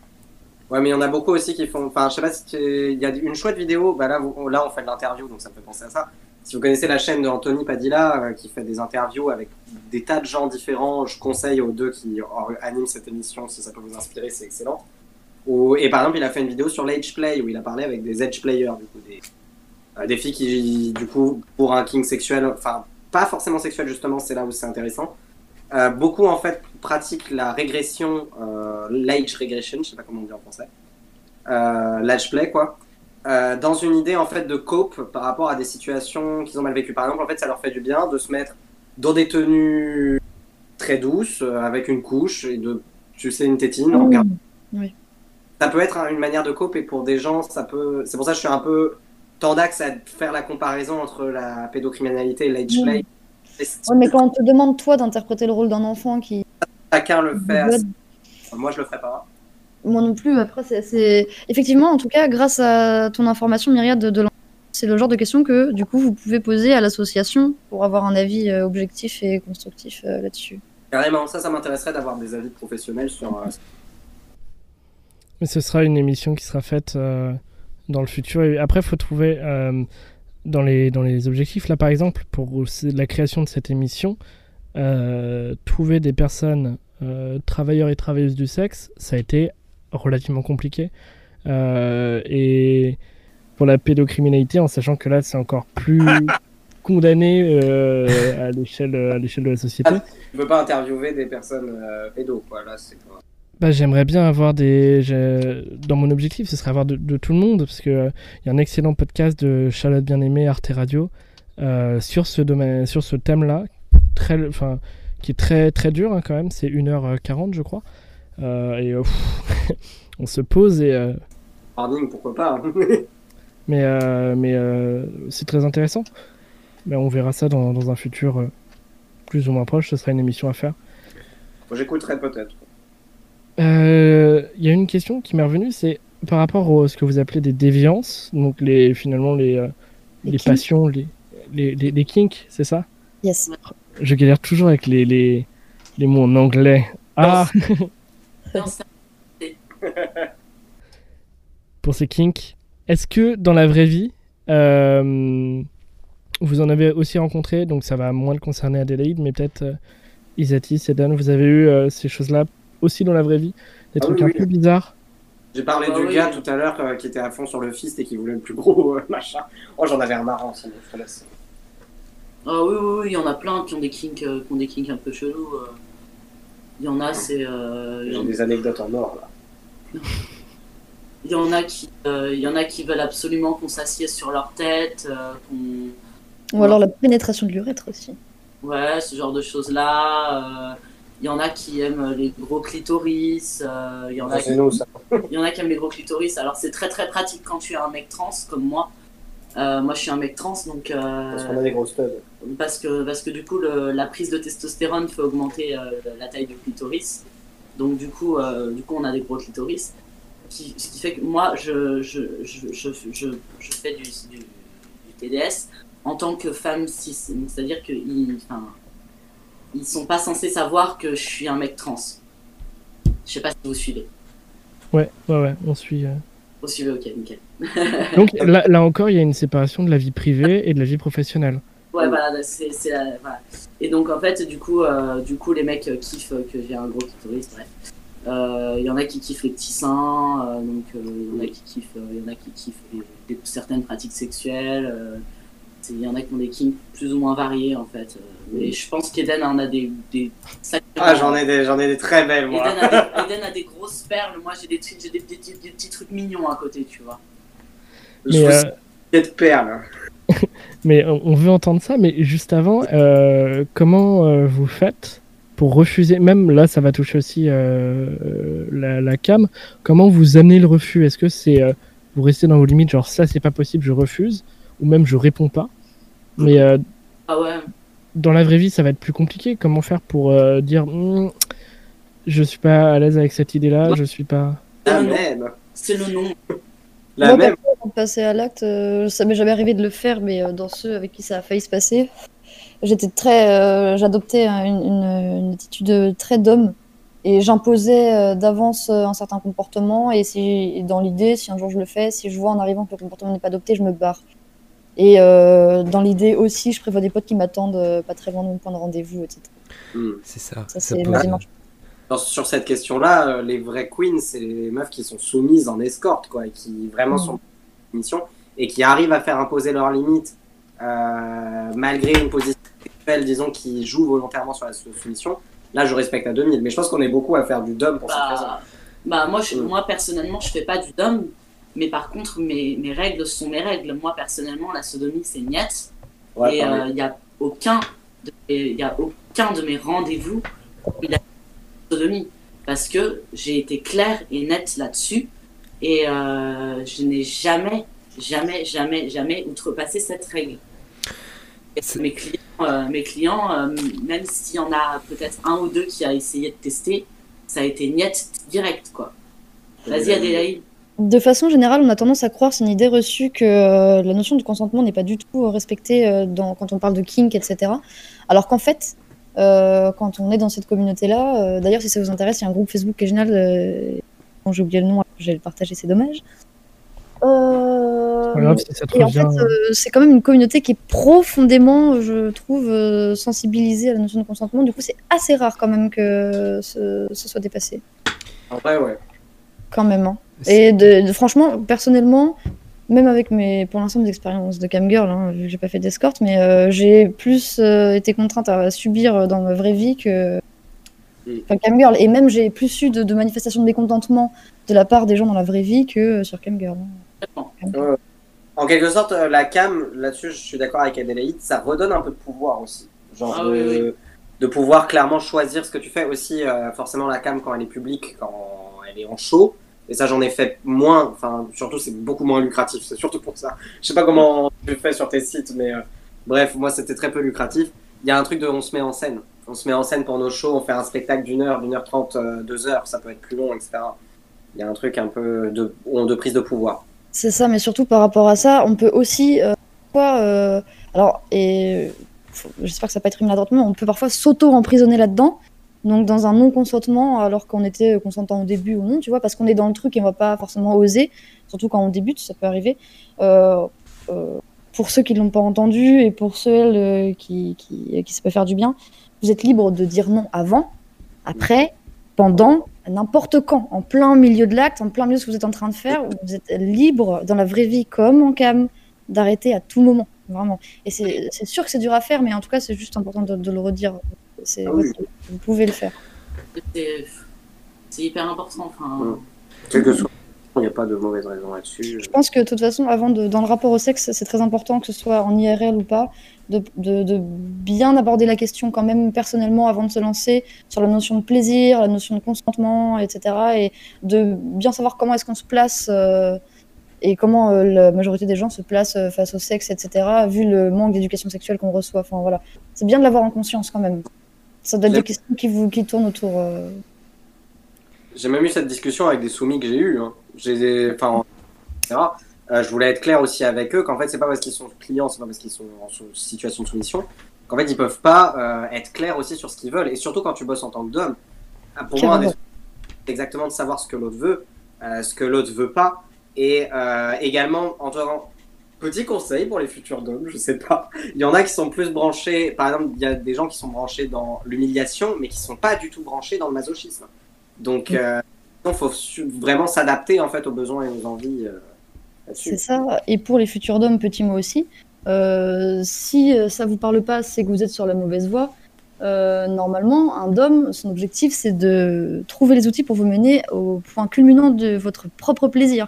Et c'est ce qui, lui, c'est son objectif normalement. Si vous voulez dominer juste pour dominer, c'est que vous vous gourrez et vous allez être un très mauvais dominant. Vraiment, c'est important de l'intégrer dès maintenant.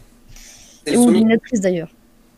Oui, et soumis aussi, voilà, c'est important. hein. C'est vraiment toujours la notion de plaisir, de partage, de consentement, c'est entier dans la démarche. Ouais. Mais est-ce que finalement, euh, dans ce travail, parce que là, on a complètement écarté le côté, euh, le côté sexe, entre guillemets, euh, de l'action, quoi. Il y a quand même une éducation, en fait. Vous faites presque une éducation aux gens qui viennent vous voir, parce que vous parlez. Ah bah Donc, c'est pas euh, vous- ça fait partie. Pas- Prof de SVT, quoi, aussi. Ouais, Ah c'est oui, ça. Vraiment.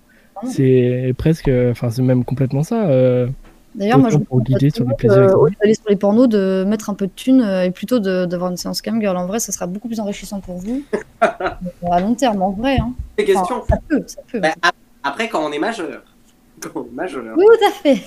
Ça aussi, c'est un truc. Il y en a qui. Enfin, moi, je sais que même en tant que TDS, euh, si le client il avait 20 ans et qu'il envoyait une photo qu'il avait l'air jeune, moi, c'était dit direct. Hein, parce qu'il y en a qui euh, tentent un truc, mais c'est mort. C'est mort. On revient quand on est adulte, les enfants. C'est. Mais ça, ça, c'est aussi pour protéger les personnes autant que vous. Hein. Ouais. C'est très, très hautement illégal également. Enfin, genre. Bah oui. Mais euh, tout à l'heure, tu parlais euh, par rapport au cam de, de mise en scène.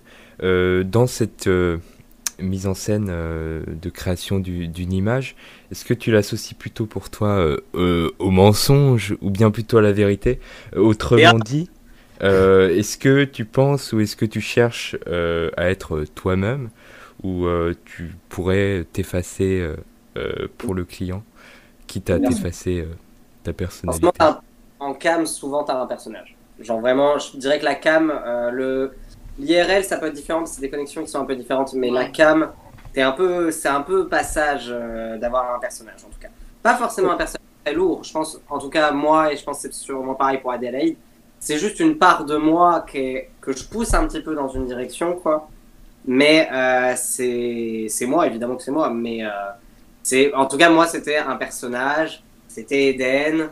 C'était euh, toute l'image publique, Eden fuck the patriarchy, nanana, t'avais le Twitter, t'avais les vidéos, c'était une esthétique vintage avec des filtres photos, des tas de machins.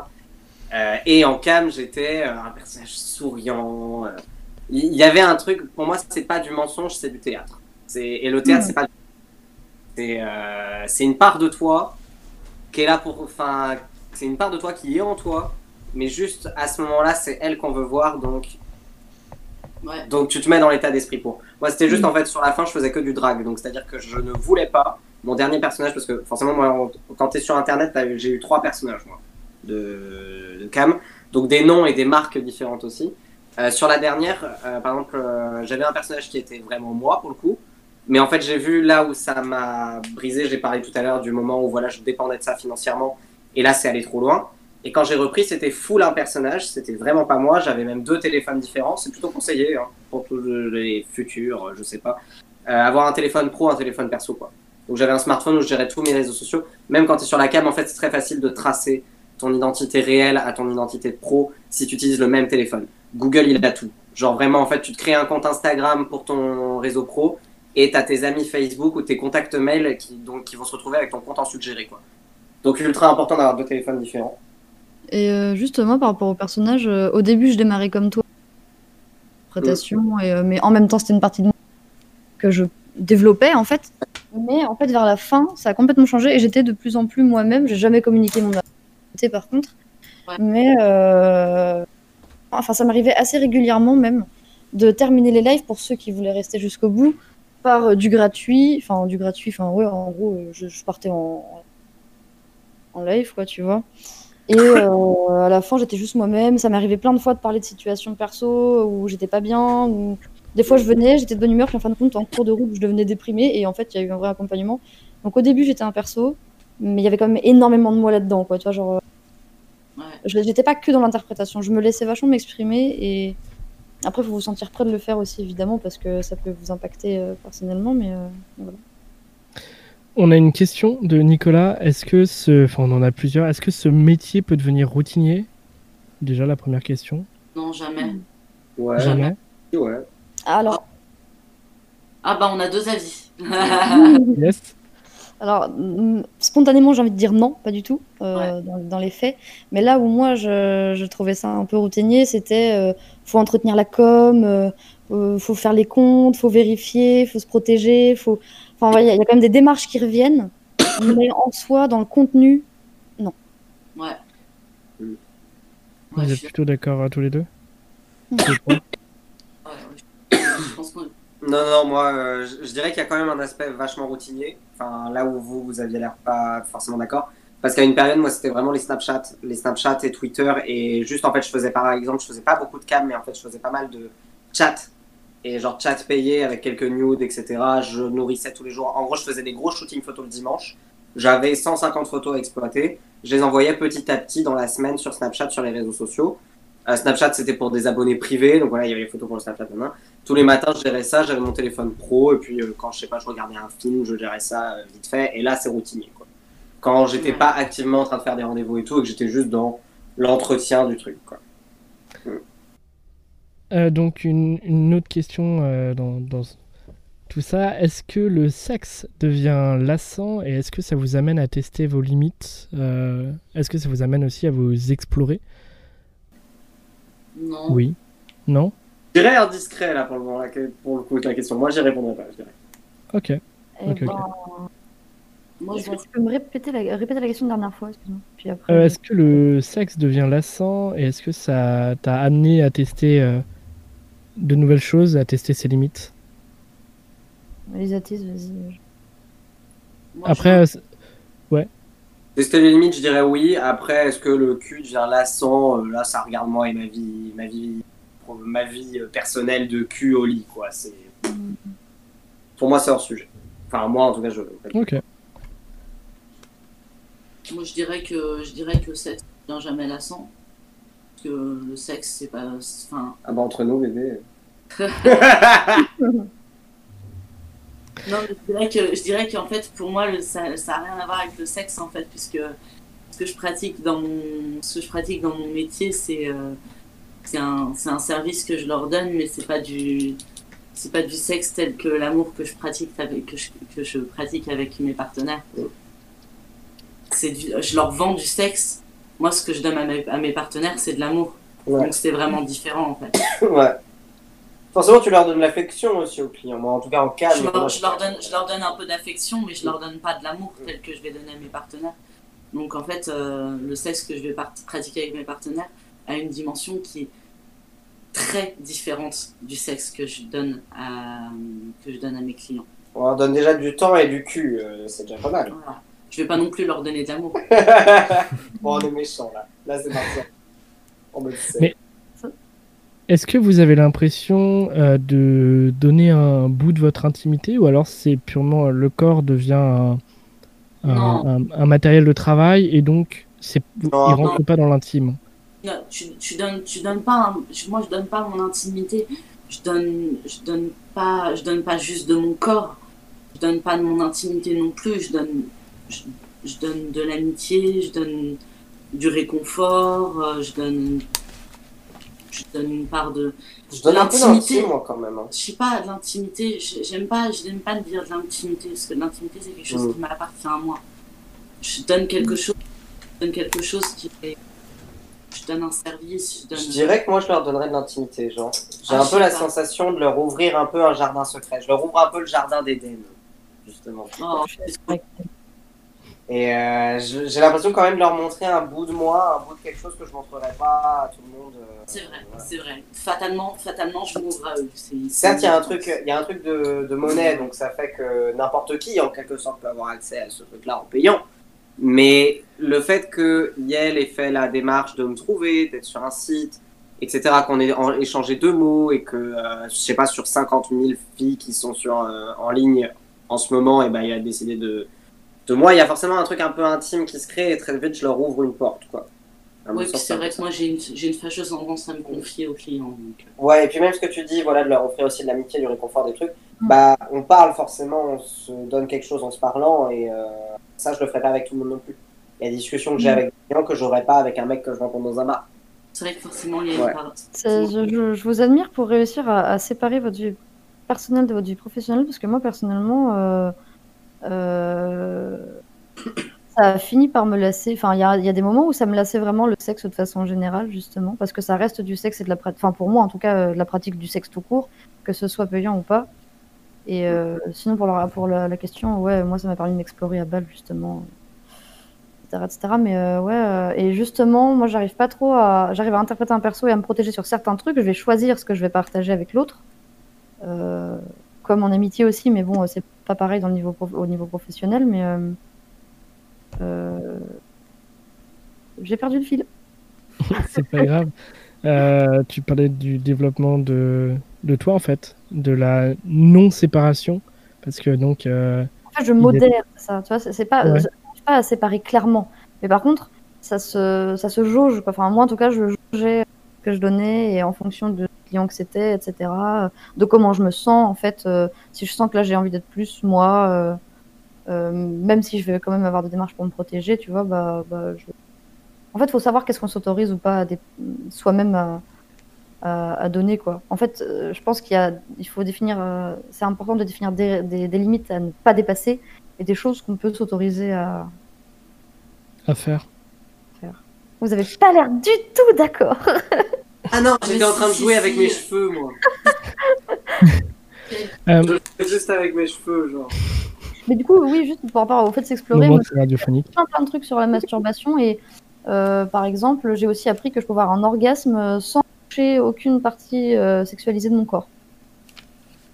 Par exemple. J'ai vraiment ma définition du plaisir et, euh, et du partage. et- en fait t'as appris qu'est-ce qu'était euh, ton corps en général tu l'as exploré quoi Ouais, ça m'a vraiment. euh, du, moins, ça m'a mise en confiance pour le faire après seul. Ça m'est arrivé une fois. Moi, j'étais pas très sodo avant. Et une fois, on m'a demandé de me mettre un doigt dans le muscu pour 50 balles, ça va. Et puis je me suis dit, ok, vas-y, mais avant je vais m'entraîner, ou alors après, je sais plus. Et en fait, euh, c'est parti en masturbation anale, alors que j'avais jamais fait ça de ma vie. Et ça, c'est grâce à, ce métier, justement, aussi. parce que j'ai eu un- pas mal de traumas là-dessus, tu vois. Et par exemple, ça m'a permis de me soigner de, en partie de ce, de, de ce trauma-là aussi. Donc, c'est- Hum, Trop cool. Ça, c'est pour ça que tu vois, j'arrive pas trop à séparer les à- à- deux vraiment euh, autant l'un que l'autre, quoi. Mm. Même si évidemment dans ma tête il y a des démarches euh, que je vais protéger, tu vois, Mm. genre par exemple la communication de mon identité, euh, certains traits de caractère, euh, etc. Mais euh, moi je sais que j'aime bien euh, j'aime vraiment avoir cette démarche euh, éducative et sensibilisatrice euh, sur euh, toutes mes valeurs, tu vois, que, que, que j'ai- que j'aime partager du coup.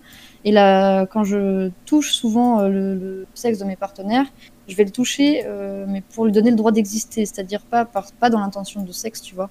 Et je pense que si un jour je me lance dans l'escorte, et ben, je crois que j'arriverai pas à toucher son sexe sans considérer ça aussi parce que je prends trop, je c'est peut-être perso, hein, mais euh, je, prends trop en compte le fait que ce sont aussi des gens qui ont besoin de compagnie et euh, d'écoute et de, relations humaines euh, qui vont un peu au- au-delà du sexe pour certains clients, tu vois.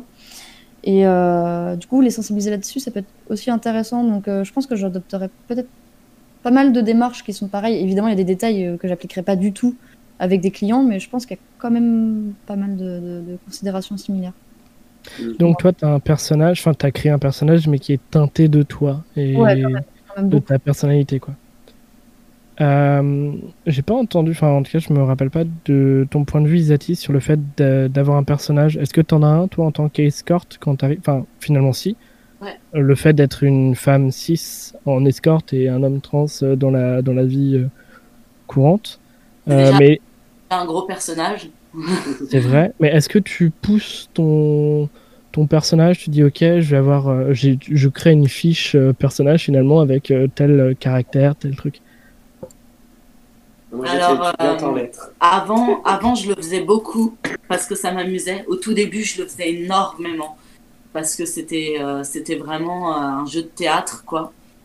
Et, euh, et en fait, le problème, c'est que je me perdais dans mes jeux de théâtre et ça devient difficile à tenir au bout d'un moment. Et, euh, et puis, en fait, je me suis lassée. Je me suis lassée de ce jeu et je me suis rendu compte que j'avais envie, j'avais envie et j'avais besoin d'être sincère avec mes clients.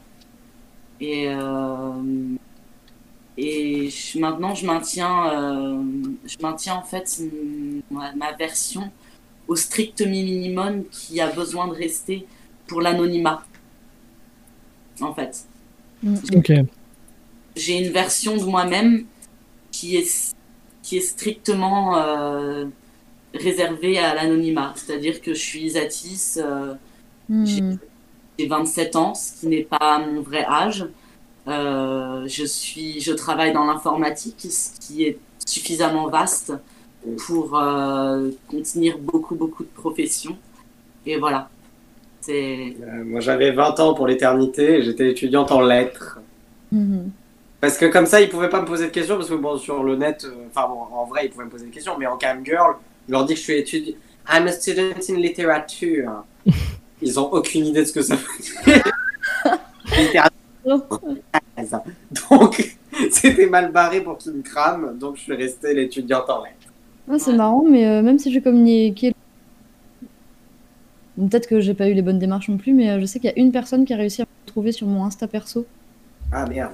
Euh, bah après, ça va parce que c'était quelqu'un de, de des gens qui m'ont trouvé. tu vois, donc, euh, donc voilà. Puis en fait, c'était un peu arrivé par hasard parce qu'il savait pas comment me contacter. Il avait cherché et il était tombé sur Google Images, sur un truc associé, un truc comme ça, et il m'avait trouvé. mais Après, voilà. Euh, par On m'a chance, On m'a découvert pour une raison débile. J'avais un Twitter qui avait pas mal d'abonnés. J'avais euh, 2000 euh, abonnés, mais je parlais de sujets politiques. Genre vraiment rien à voir et je voulais vraiment pas que ces gens soient au courant que j'ai euh, un compte de cam. Et en fait, j'avais mon compte de cam en, par- en parallèle, mon compte Twitter de cam.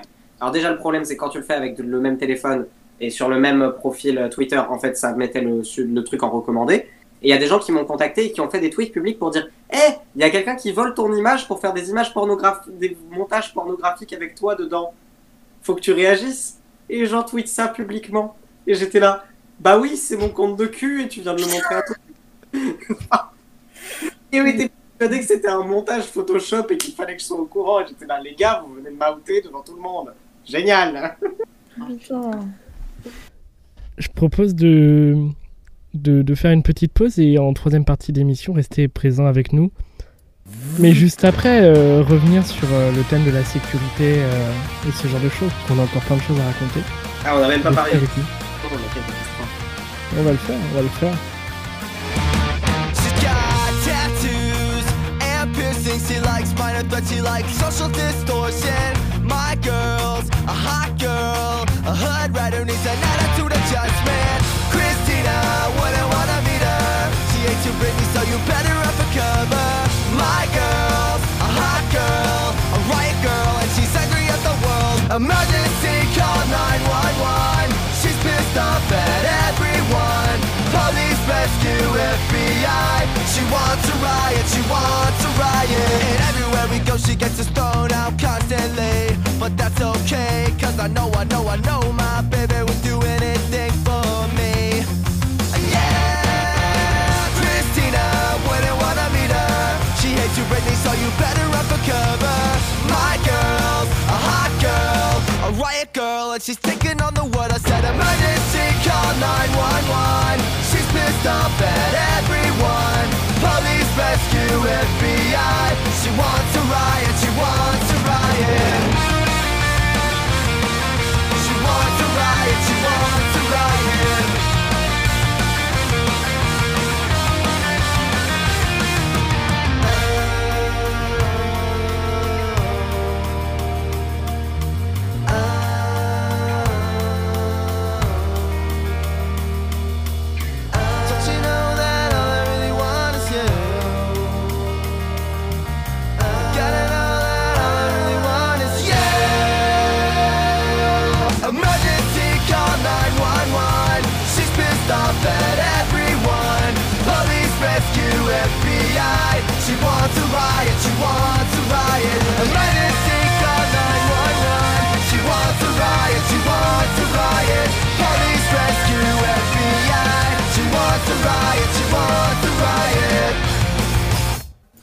c'était euh, Riot Girl, Go- Good Charlotte, excusez-moi. euh, ça me pousse à parler anglais, ce qui n'est pas euh, des plus favorables pour moi autant euh, que euh, pour vous. Euh, à vous les studios et ça part en jingle.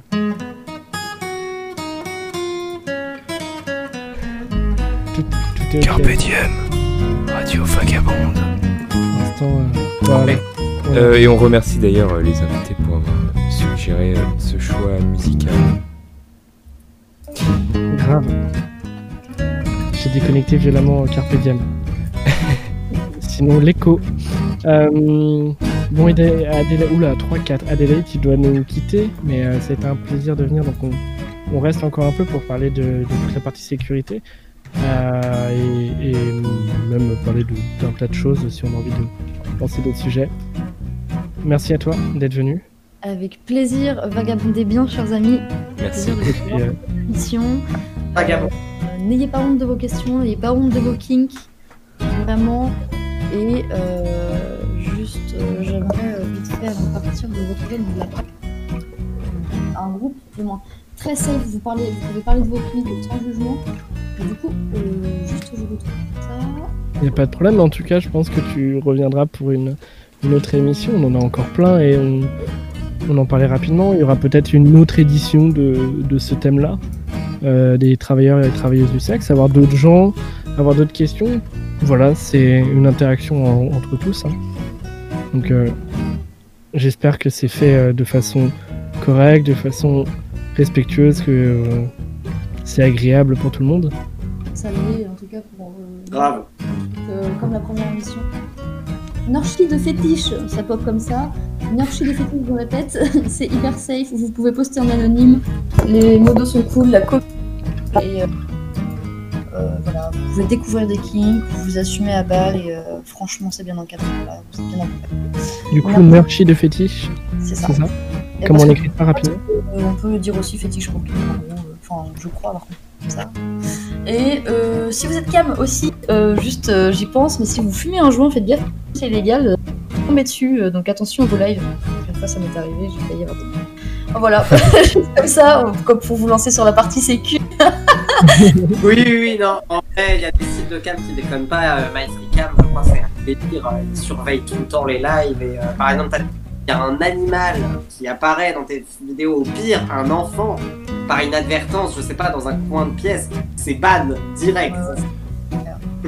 Du coup, voilà, je vous souhaite à toutes et à tous une merveilleuse soirée. Merci d'avoir été avec nous, de nous avoir accompagnés. C'est un plaisir de partager ça et surtout de, voir que ça vous intéresse parce qu'effectivement, c'est encore trop tabou, toutes ces notions-là de sexe, de plaisir, etc. etc.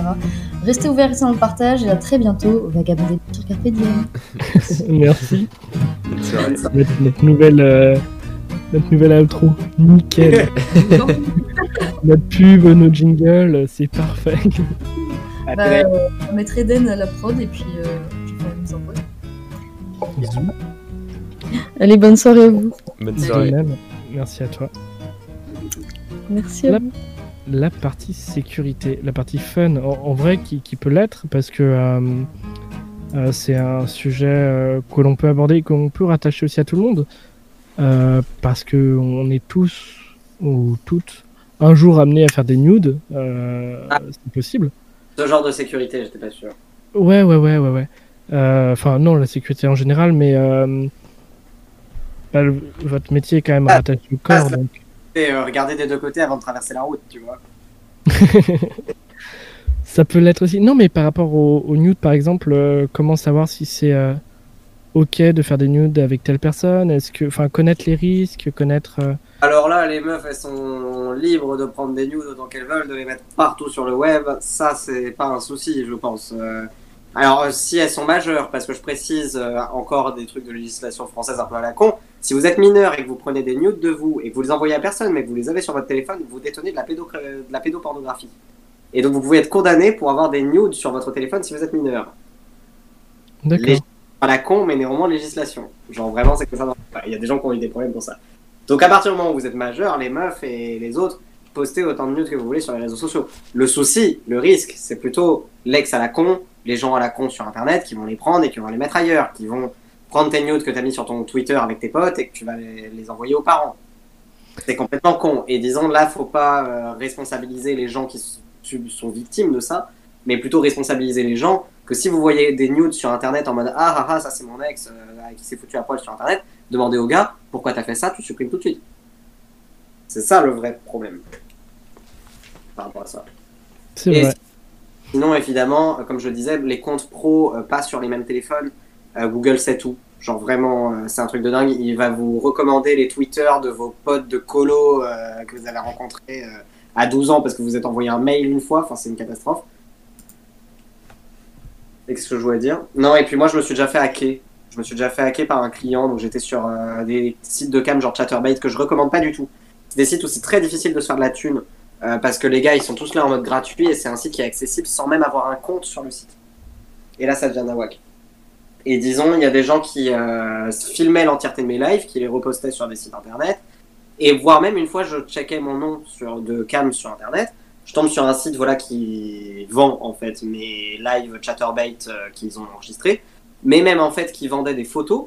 Et c'était des photos de moi que je n'avais jamais prises. C'était des photos qu'ils avaient prises depuis ma webcam. Parce qu'il y avait quelqu'un qui m'avait hacké visiblement et qui avait accès à des photos de, en fait, je faisais rien d'intéressant devant ma webcam, je mangeais par exemple, ils vendaient un set de photos de moi qui mange devant ma webcam.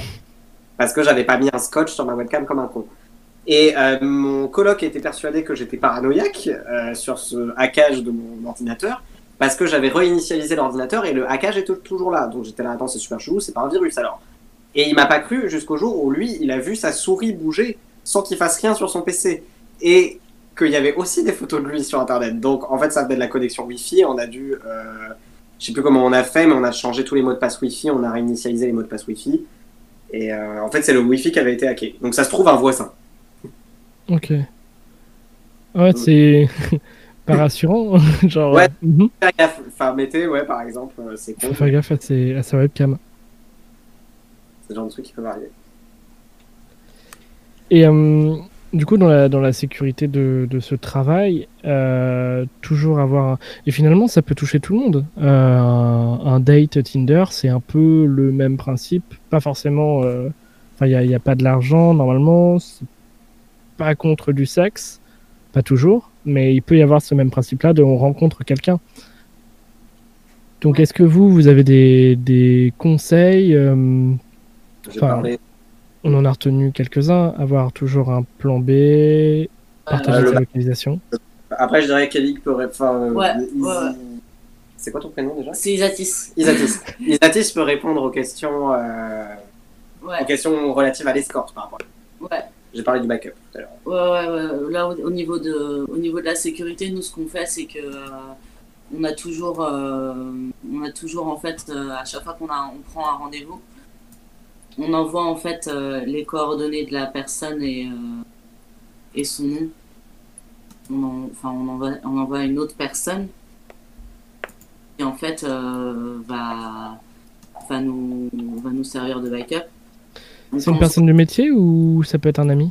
Non, ça peut être un ami, Ça peut ça être un peut ami, être un ouais. proche, euh, voilà. Et euh, donc quand on va aller au rendez-vous, on va lui donner des on va lui donner des nouvelles euh, quand on va arriver sur place. On va lui dire, euh, on va lui dire bah voilà, je suis C'est la chambre machin à l'hôtel. euh, c'est la chambre machin à l'hôtel temps. euh, je suis bien arrivé, t'inquiète pas. Quand on va repartir, on va faire la même chose. On va dire bah voilà, je suis- c'est bon, je suis bien reparti, je suis safe. Et si la personne n'a pas une nouvelle euh, au bout d'une heure, bah là elle s'inquiète et euh, éventuellement elle va soit elle va voir sur le lieu, sur le place euh, si, tout se passe bien, soit euh, directement elle appelle les flics si vraiment il y a un problème quoi. Ouais. C'est important d'exister en réseau parce qu'il y a des. Je ne... Clairement, je ne pourrais pas dire des noms, mais du moins, il y a des réseaux des... de discussion entre TDS de différentes régions, mais aussi de toute la France. Et on s'échange des blacklists. Euh, on a des fichiers Excel qui sont remplis de numéros de téléphone de clients euh, où il y a eu des problèmes, des clients qui ont été carrément abusifs ou des gros connards, euh, des violeurs aussi, des trucs comme ça. On a toute leur liste de numéros de téléphone sur des blacklists et en fait, l'idéal, c'est quand on reçoit un message, on check si le numéro de téléphone il n'est pas déjà dans une blacklist ou le prénom, enfin ou le nom quoi. Euh, on peut aussi mettre des photos, etc. Enfin parce qu'il y en a, ils envoient des photos, je sais pas. En tout cas, voilà, on peut s'aider un petit peu là-dessus. Euh, je Avoir pense des à potes. quelque chose. Je pensais à quelque chose, euh, et vous êtes tous les deux concernés, donc ça va, on on on n'embêtera pas Adélaïde, euh, puisque elle n'est pas vraiment concernée, donc on peut rester sur ce, sur ce sujet. Comment vous faites, vous, pour... euh, donc j'imagine préservatif, tout le temps? Bien sûr. Euh, compris pour les. Ça, c'est une règle en fait. Il y en a, il y a beaucoup de clients, ils vont envoyer des messages, ils vont demander une fellation nature, qui veut dire une fellation sans préservatif. Euh, et il y a des filles qui acceptent malheureusement, mais en fait c'est une règle quand à partir du moment où on est en communauté, qu'on a des potes TDS et qu'on sait comment ça fonctionne, tout le monde demande le préservatif pour la fellation, euh, ne serait-ce que par solidarité pour les autres. En fait, il y a quand même pas mal d'IST qu'on peut choper via une fellation. Et à partir du moment où il y en a une sur une ville, par exemple, qui accepterait la fellation nature, en fait, euh, tout le monde irait la voir, elle, quoi. Et, euh, et c'est pas un bon plan du tout. Genre vraiment, il y a plein d'IST qu'on peut choper. Justement, les clients qui veulent des fellations nature, c'est aussi des gars qui se sont fait refuser parce qu'ils refusent de porter le préservatif, y compris pour des re- relations pénétrantes. Donc euh, ça, voilà, c'est des règles. Sinon, oui, le préservatif tout le temps, donc y compris pour les fellations. Euh, Et puis, euh, la propreté, euh, souvent, il y, y en a pas mal qui demandent la douche avant. Ok. Euh, vous, pers- personnellement, enfin personnellement dans le métier, vous faites des, des check-up euh, tous les combien de temps par rapport au- aux maladies en général J'étais nul, j'en faisais un co- qu'un tous les ans. Mais, euh, tous les six mois moi perso. Ok. Six mois, trois mois. mais là-dessus aussi, L'idéal, c'est chiant. l'idéal c'est tous les trois mois. D'accord. Là-dessus aussi, c'est chiant parce que moi, je me suis déjà pris des réflexions. À Pontchaillou, quand il faut faire les dépistages, etc., il y a un petit questionnaire à remplir et on passe euh, devant un gars qui lit vite fait le questionnaire. Euh, forcément, moi, à Rennes. partenaire, euh, j'avais eu pas mal de partenaires, disons, en un an. Et on me disait, est-ce que c'était, et on me demandait en rendez-vous, est-ce que c'était rémunéré? Je disais oui, et ils étaient là, est-ce que vous êtes entouré par rapport à ça? Et j'étais là, pourquoi vous me posez ces questions? Je viens pour un dépistage, tu vois. Euh, c'était un peu étrange. C'était un peu étrange et quand même, euh, enfin, faut, faut être formé, enfin, faut former les professionnels là-dessus, quoi. Pareil, voir un psy, voir un médecin traitant, n'importe quoi quand t'es TDS, c'est une galère parce que tu te prends des réflexions à la con, euh, qui ont rien à voir avec ta santé, etc. Euh, donc au final, tu le dis pas, mais au final, par exemple, un psy, bah, c'est quand même intéressant qu'il le sache. Euh, faut former les professionnels de santé à mort sur la question du TDS, quoi. Genre, c'est pas euh, une calamité, je veux dire, c'est pas, on n'est pas, je sais pas, on n'est pas en méga galère. Là, on va mourir si on nous aide pas. Genre, nous aidez pas, on est très bien dans notre délire. Genre, vous, vous êtes médecin, moi, je viens de voir parce que j'ai une bronchite, pas parce que euh, j'ai- je veux être sauvé de la prostitution. Genre, calme-toi, quoi. Il y a des gros tabous sociétaux dessus, alors que en fait, c'est un métier comme un autre. C'est un métier d'assistance sociale, en fait, en vrai. Va falloir arrêter, va falloir arrêter au bout d'un moment de, de faire de la prostitution ce qu'elle n'est pas. Mm. La prostitution, c'est un métier d'assistance sociale, point.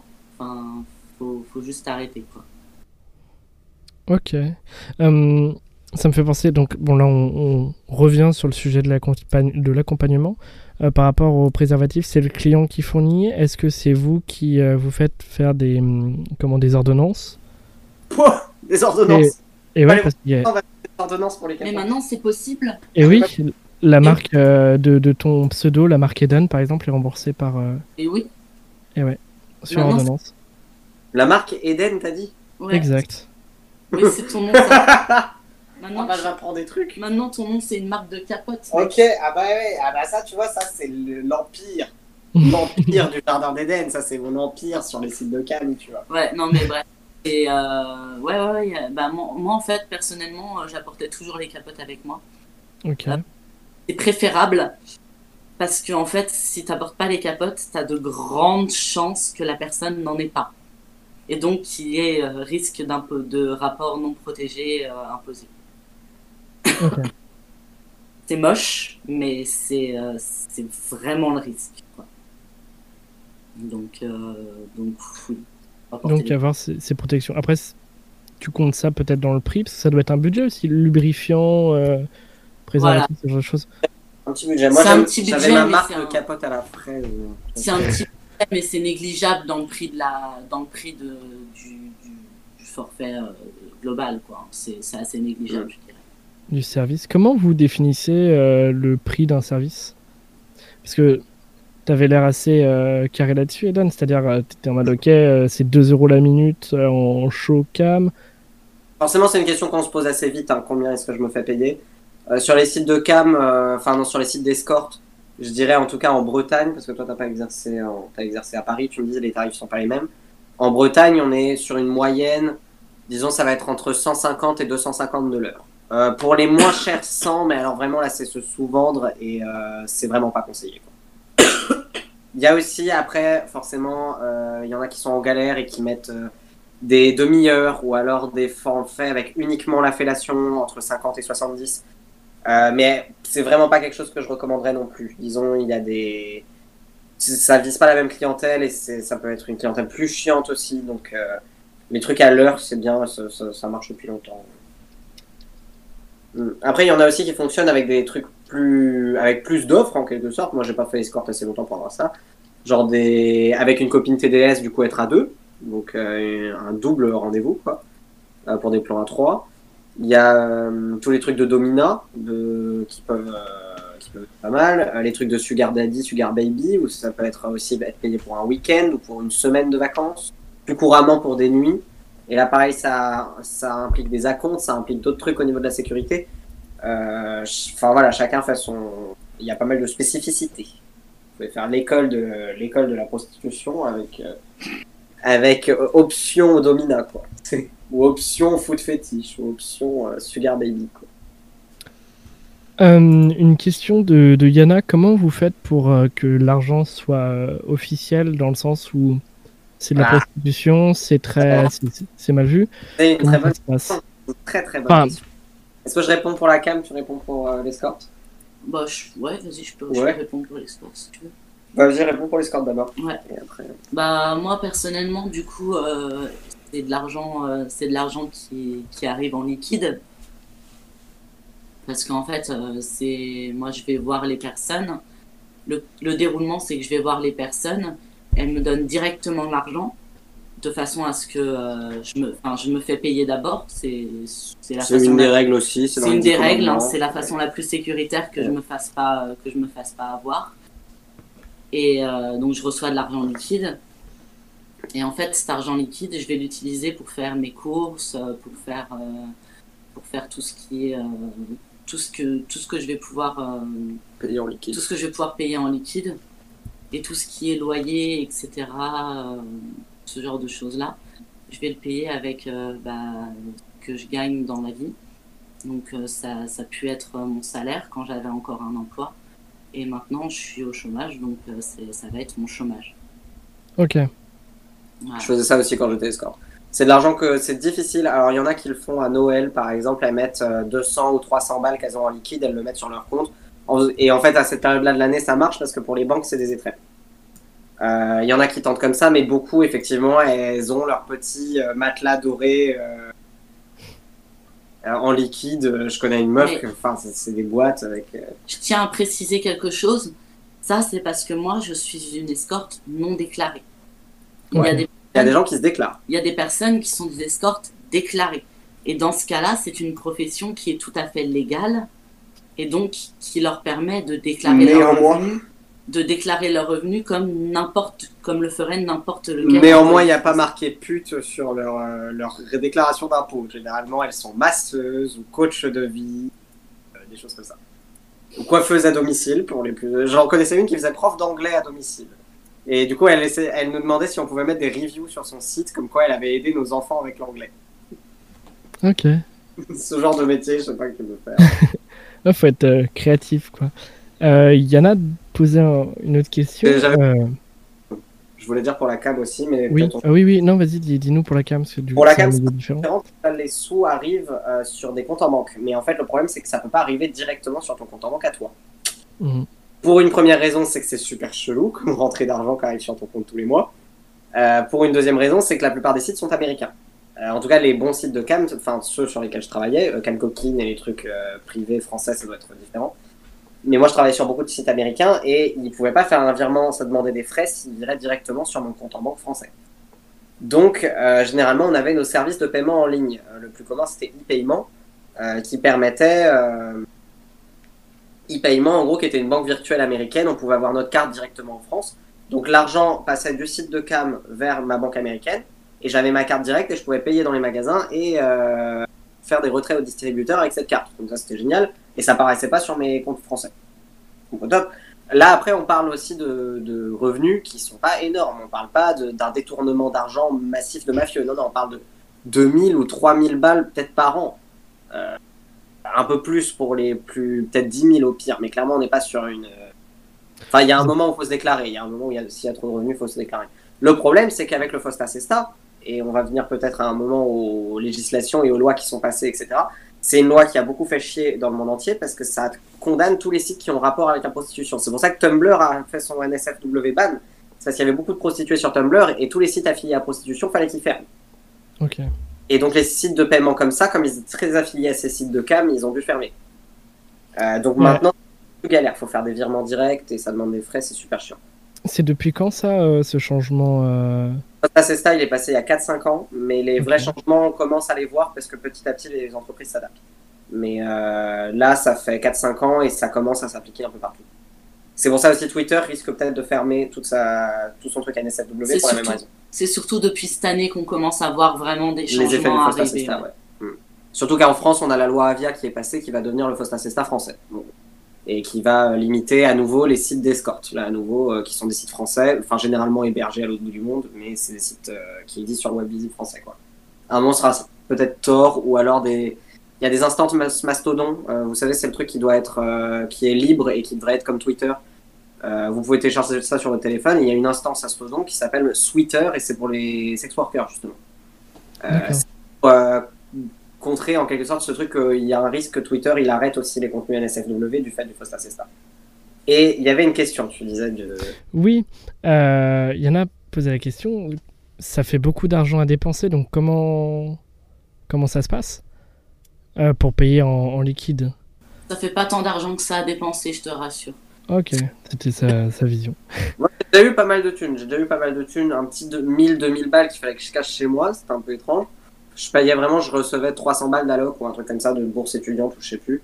Et je payais mon loyer avec ça. Mais tout le reste, vraiment, j'avais 400 balles de, de bourse étudiante et 400 balles de loyer. Donc, euh, ça partait direct dedans et je pouvais pas faire un- une seule dépense par carte, du coup.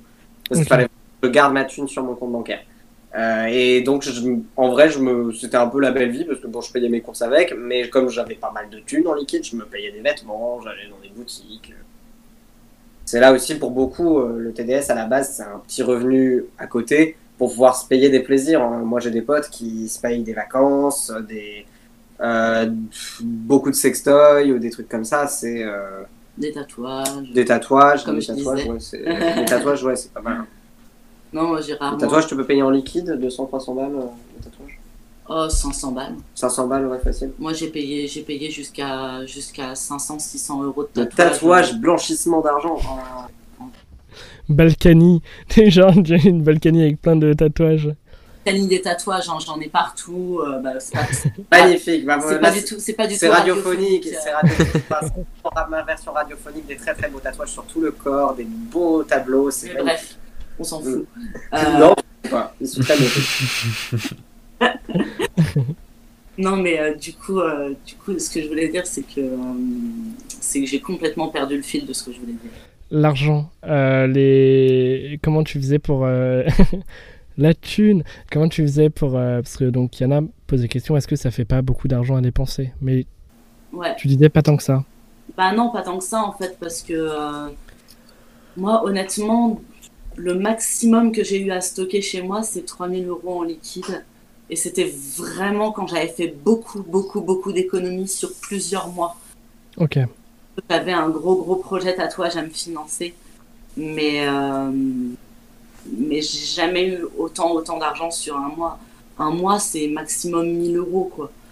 Et, euh, et cet argent-là, bah, c'est de l'argent que tu vas dépenser en un mois euh, pour euh, faire tes courses, payer tes différentes, tes différentes factures et tout, payer ton essence, machin. euh. et euh, donc, euh, non, non, non, en fait, t'as jamais euh, autant d'argent que ça en, en liquide, en fait, quoi. Ok, donc euh, ça se dépense plutôt facilement, quoi. Ouais, ouais. Ça fait partie de la, de la vie courante. ça fait partie de la vie courante. Il- en fait, tu changes, ta, tu changes ton rapport à la carte bleue, c'est tout. Tu, tu la sors jamais. Ok. Tu la- Au moins. Même si c'était vachement pratique d'avoir ma carte américaine avec mes sous de cam, parce que vraiment, du coup, ça séparait bien les revenus. Et c'est ça, c'était vraiment la carte petit plaisir. Quand je sentais que j'avais trop dépensé dans une journée, la fin, je me faire un Tu plaisir. vois, ça, c'est la grosse différence. C'est la grosse différence entre la cam girl Ouais. et l'escorte. L'escorte se trimballe avec des liasses de 50, Et là, avec une La petite cam- carte américaine. tandis que la cam girl a une carte américaine. Ouais. Elle était belle, la mienne. Elle me sert plus à rien, vu que maintenant ils ont fermé leur truc. Ils m'ont même envoyé un paiement sur le truc qui n'existait plus. Donc j'ai eu peur que mon paiement se perde, mais finalement, ils l'ont renvoyé au site de Cam, et le site de Cam m'a redemandé mes informations bancaires. Dérive? Oui, c'est vrai. Non, mais en vrai, encore fatigué un peu, ou je sais pas. Il est tard non, déjà. non, non, non, non, non, c'est pas, c'est pas un problème. Au bout, c'est incroyable. Mais, euh, mais donc, euh, tu nous as lancé la, la conclusion. En tout cas, bah, merci à, à vous d'être venus. Ah, Il y a encore des questions. On peut encore répondre à une ou deux questions s'il y a des gens qui ont. C'est vrai, c'est vrai. on- Est-ce qu'on très coupe euh, rapidement- Très rapidement, si on a lancé le générique de fin. Donc, euh, si vous avez une question euh, à répondre en oui, non, ça risque pas. Mais en tout cas, vous viendrez pour une autre, euh, une autre émission, j'imagine. Vous, vous serez partant Du chaud, on peut même Ouais, inviter carrément. des, des copains copines, euh, collègues qui, Bon, en tout cas, bah, merci à vous. C'est vraiment euh, incroyable et un plaisir. Ah, mais pour nous aussi, c'est très chouette. Merci beaucoup. De très très bons intervieweurs. Et, euh, et d'ailleurs, si les gens qui nous écoutent euh, ont des chansons euh, originales à nous donner euh, et veulent les faire écouter avec plaisir. Allez-y. Et Carpe Diem. Voilà, c'est un peu tôt, euh, Myriad. Non, non, moi j'aurais c'est dit un peu. Carpe Diem. Non, trop tôt. On doit encore balayer un peu devant. Merci. Euh, merci à vous, merci tout le monde euh, d'être aussi nombreux. Rien à ajouter. Merci. Carpe Diem.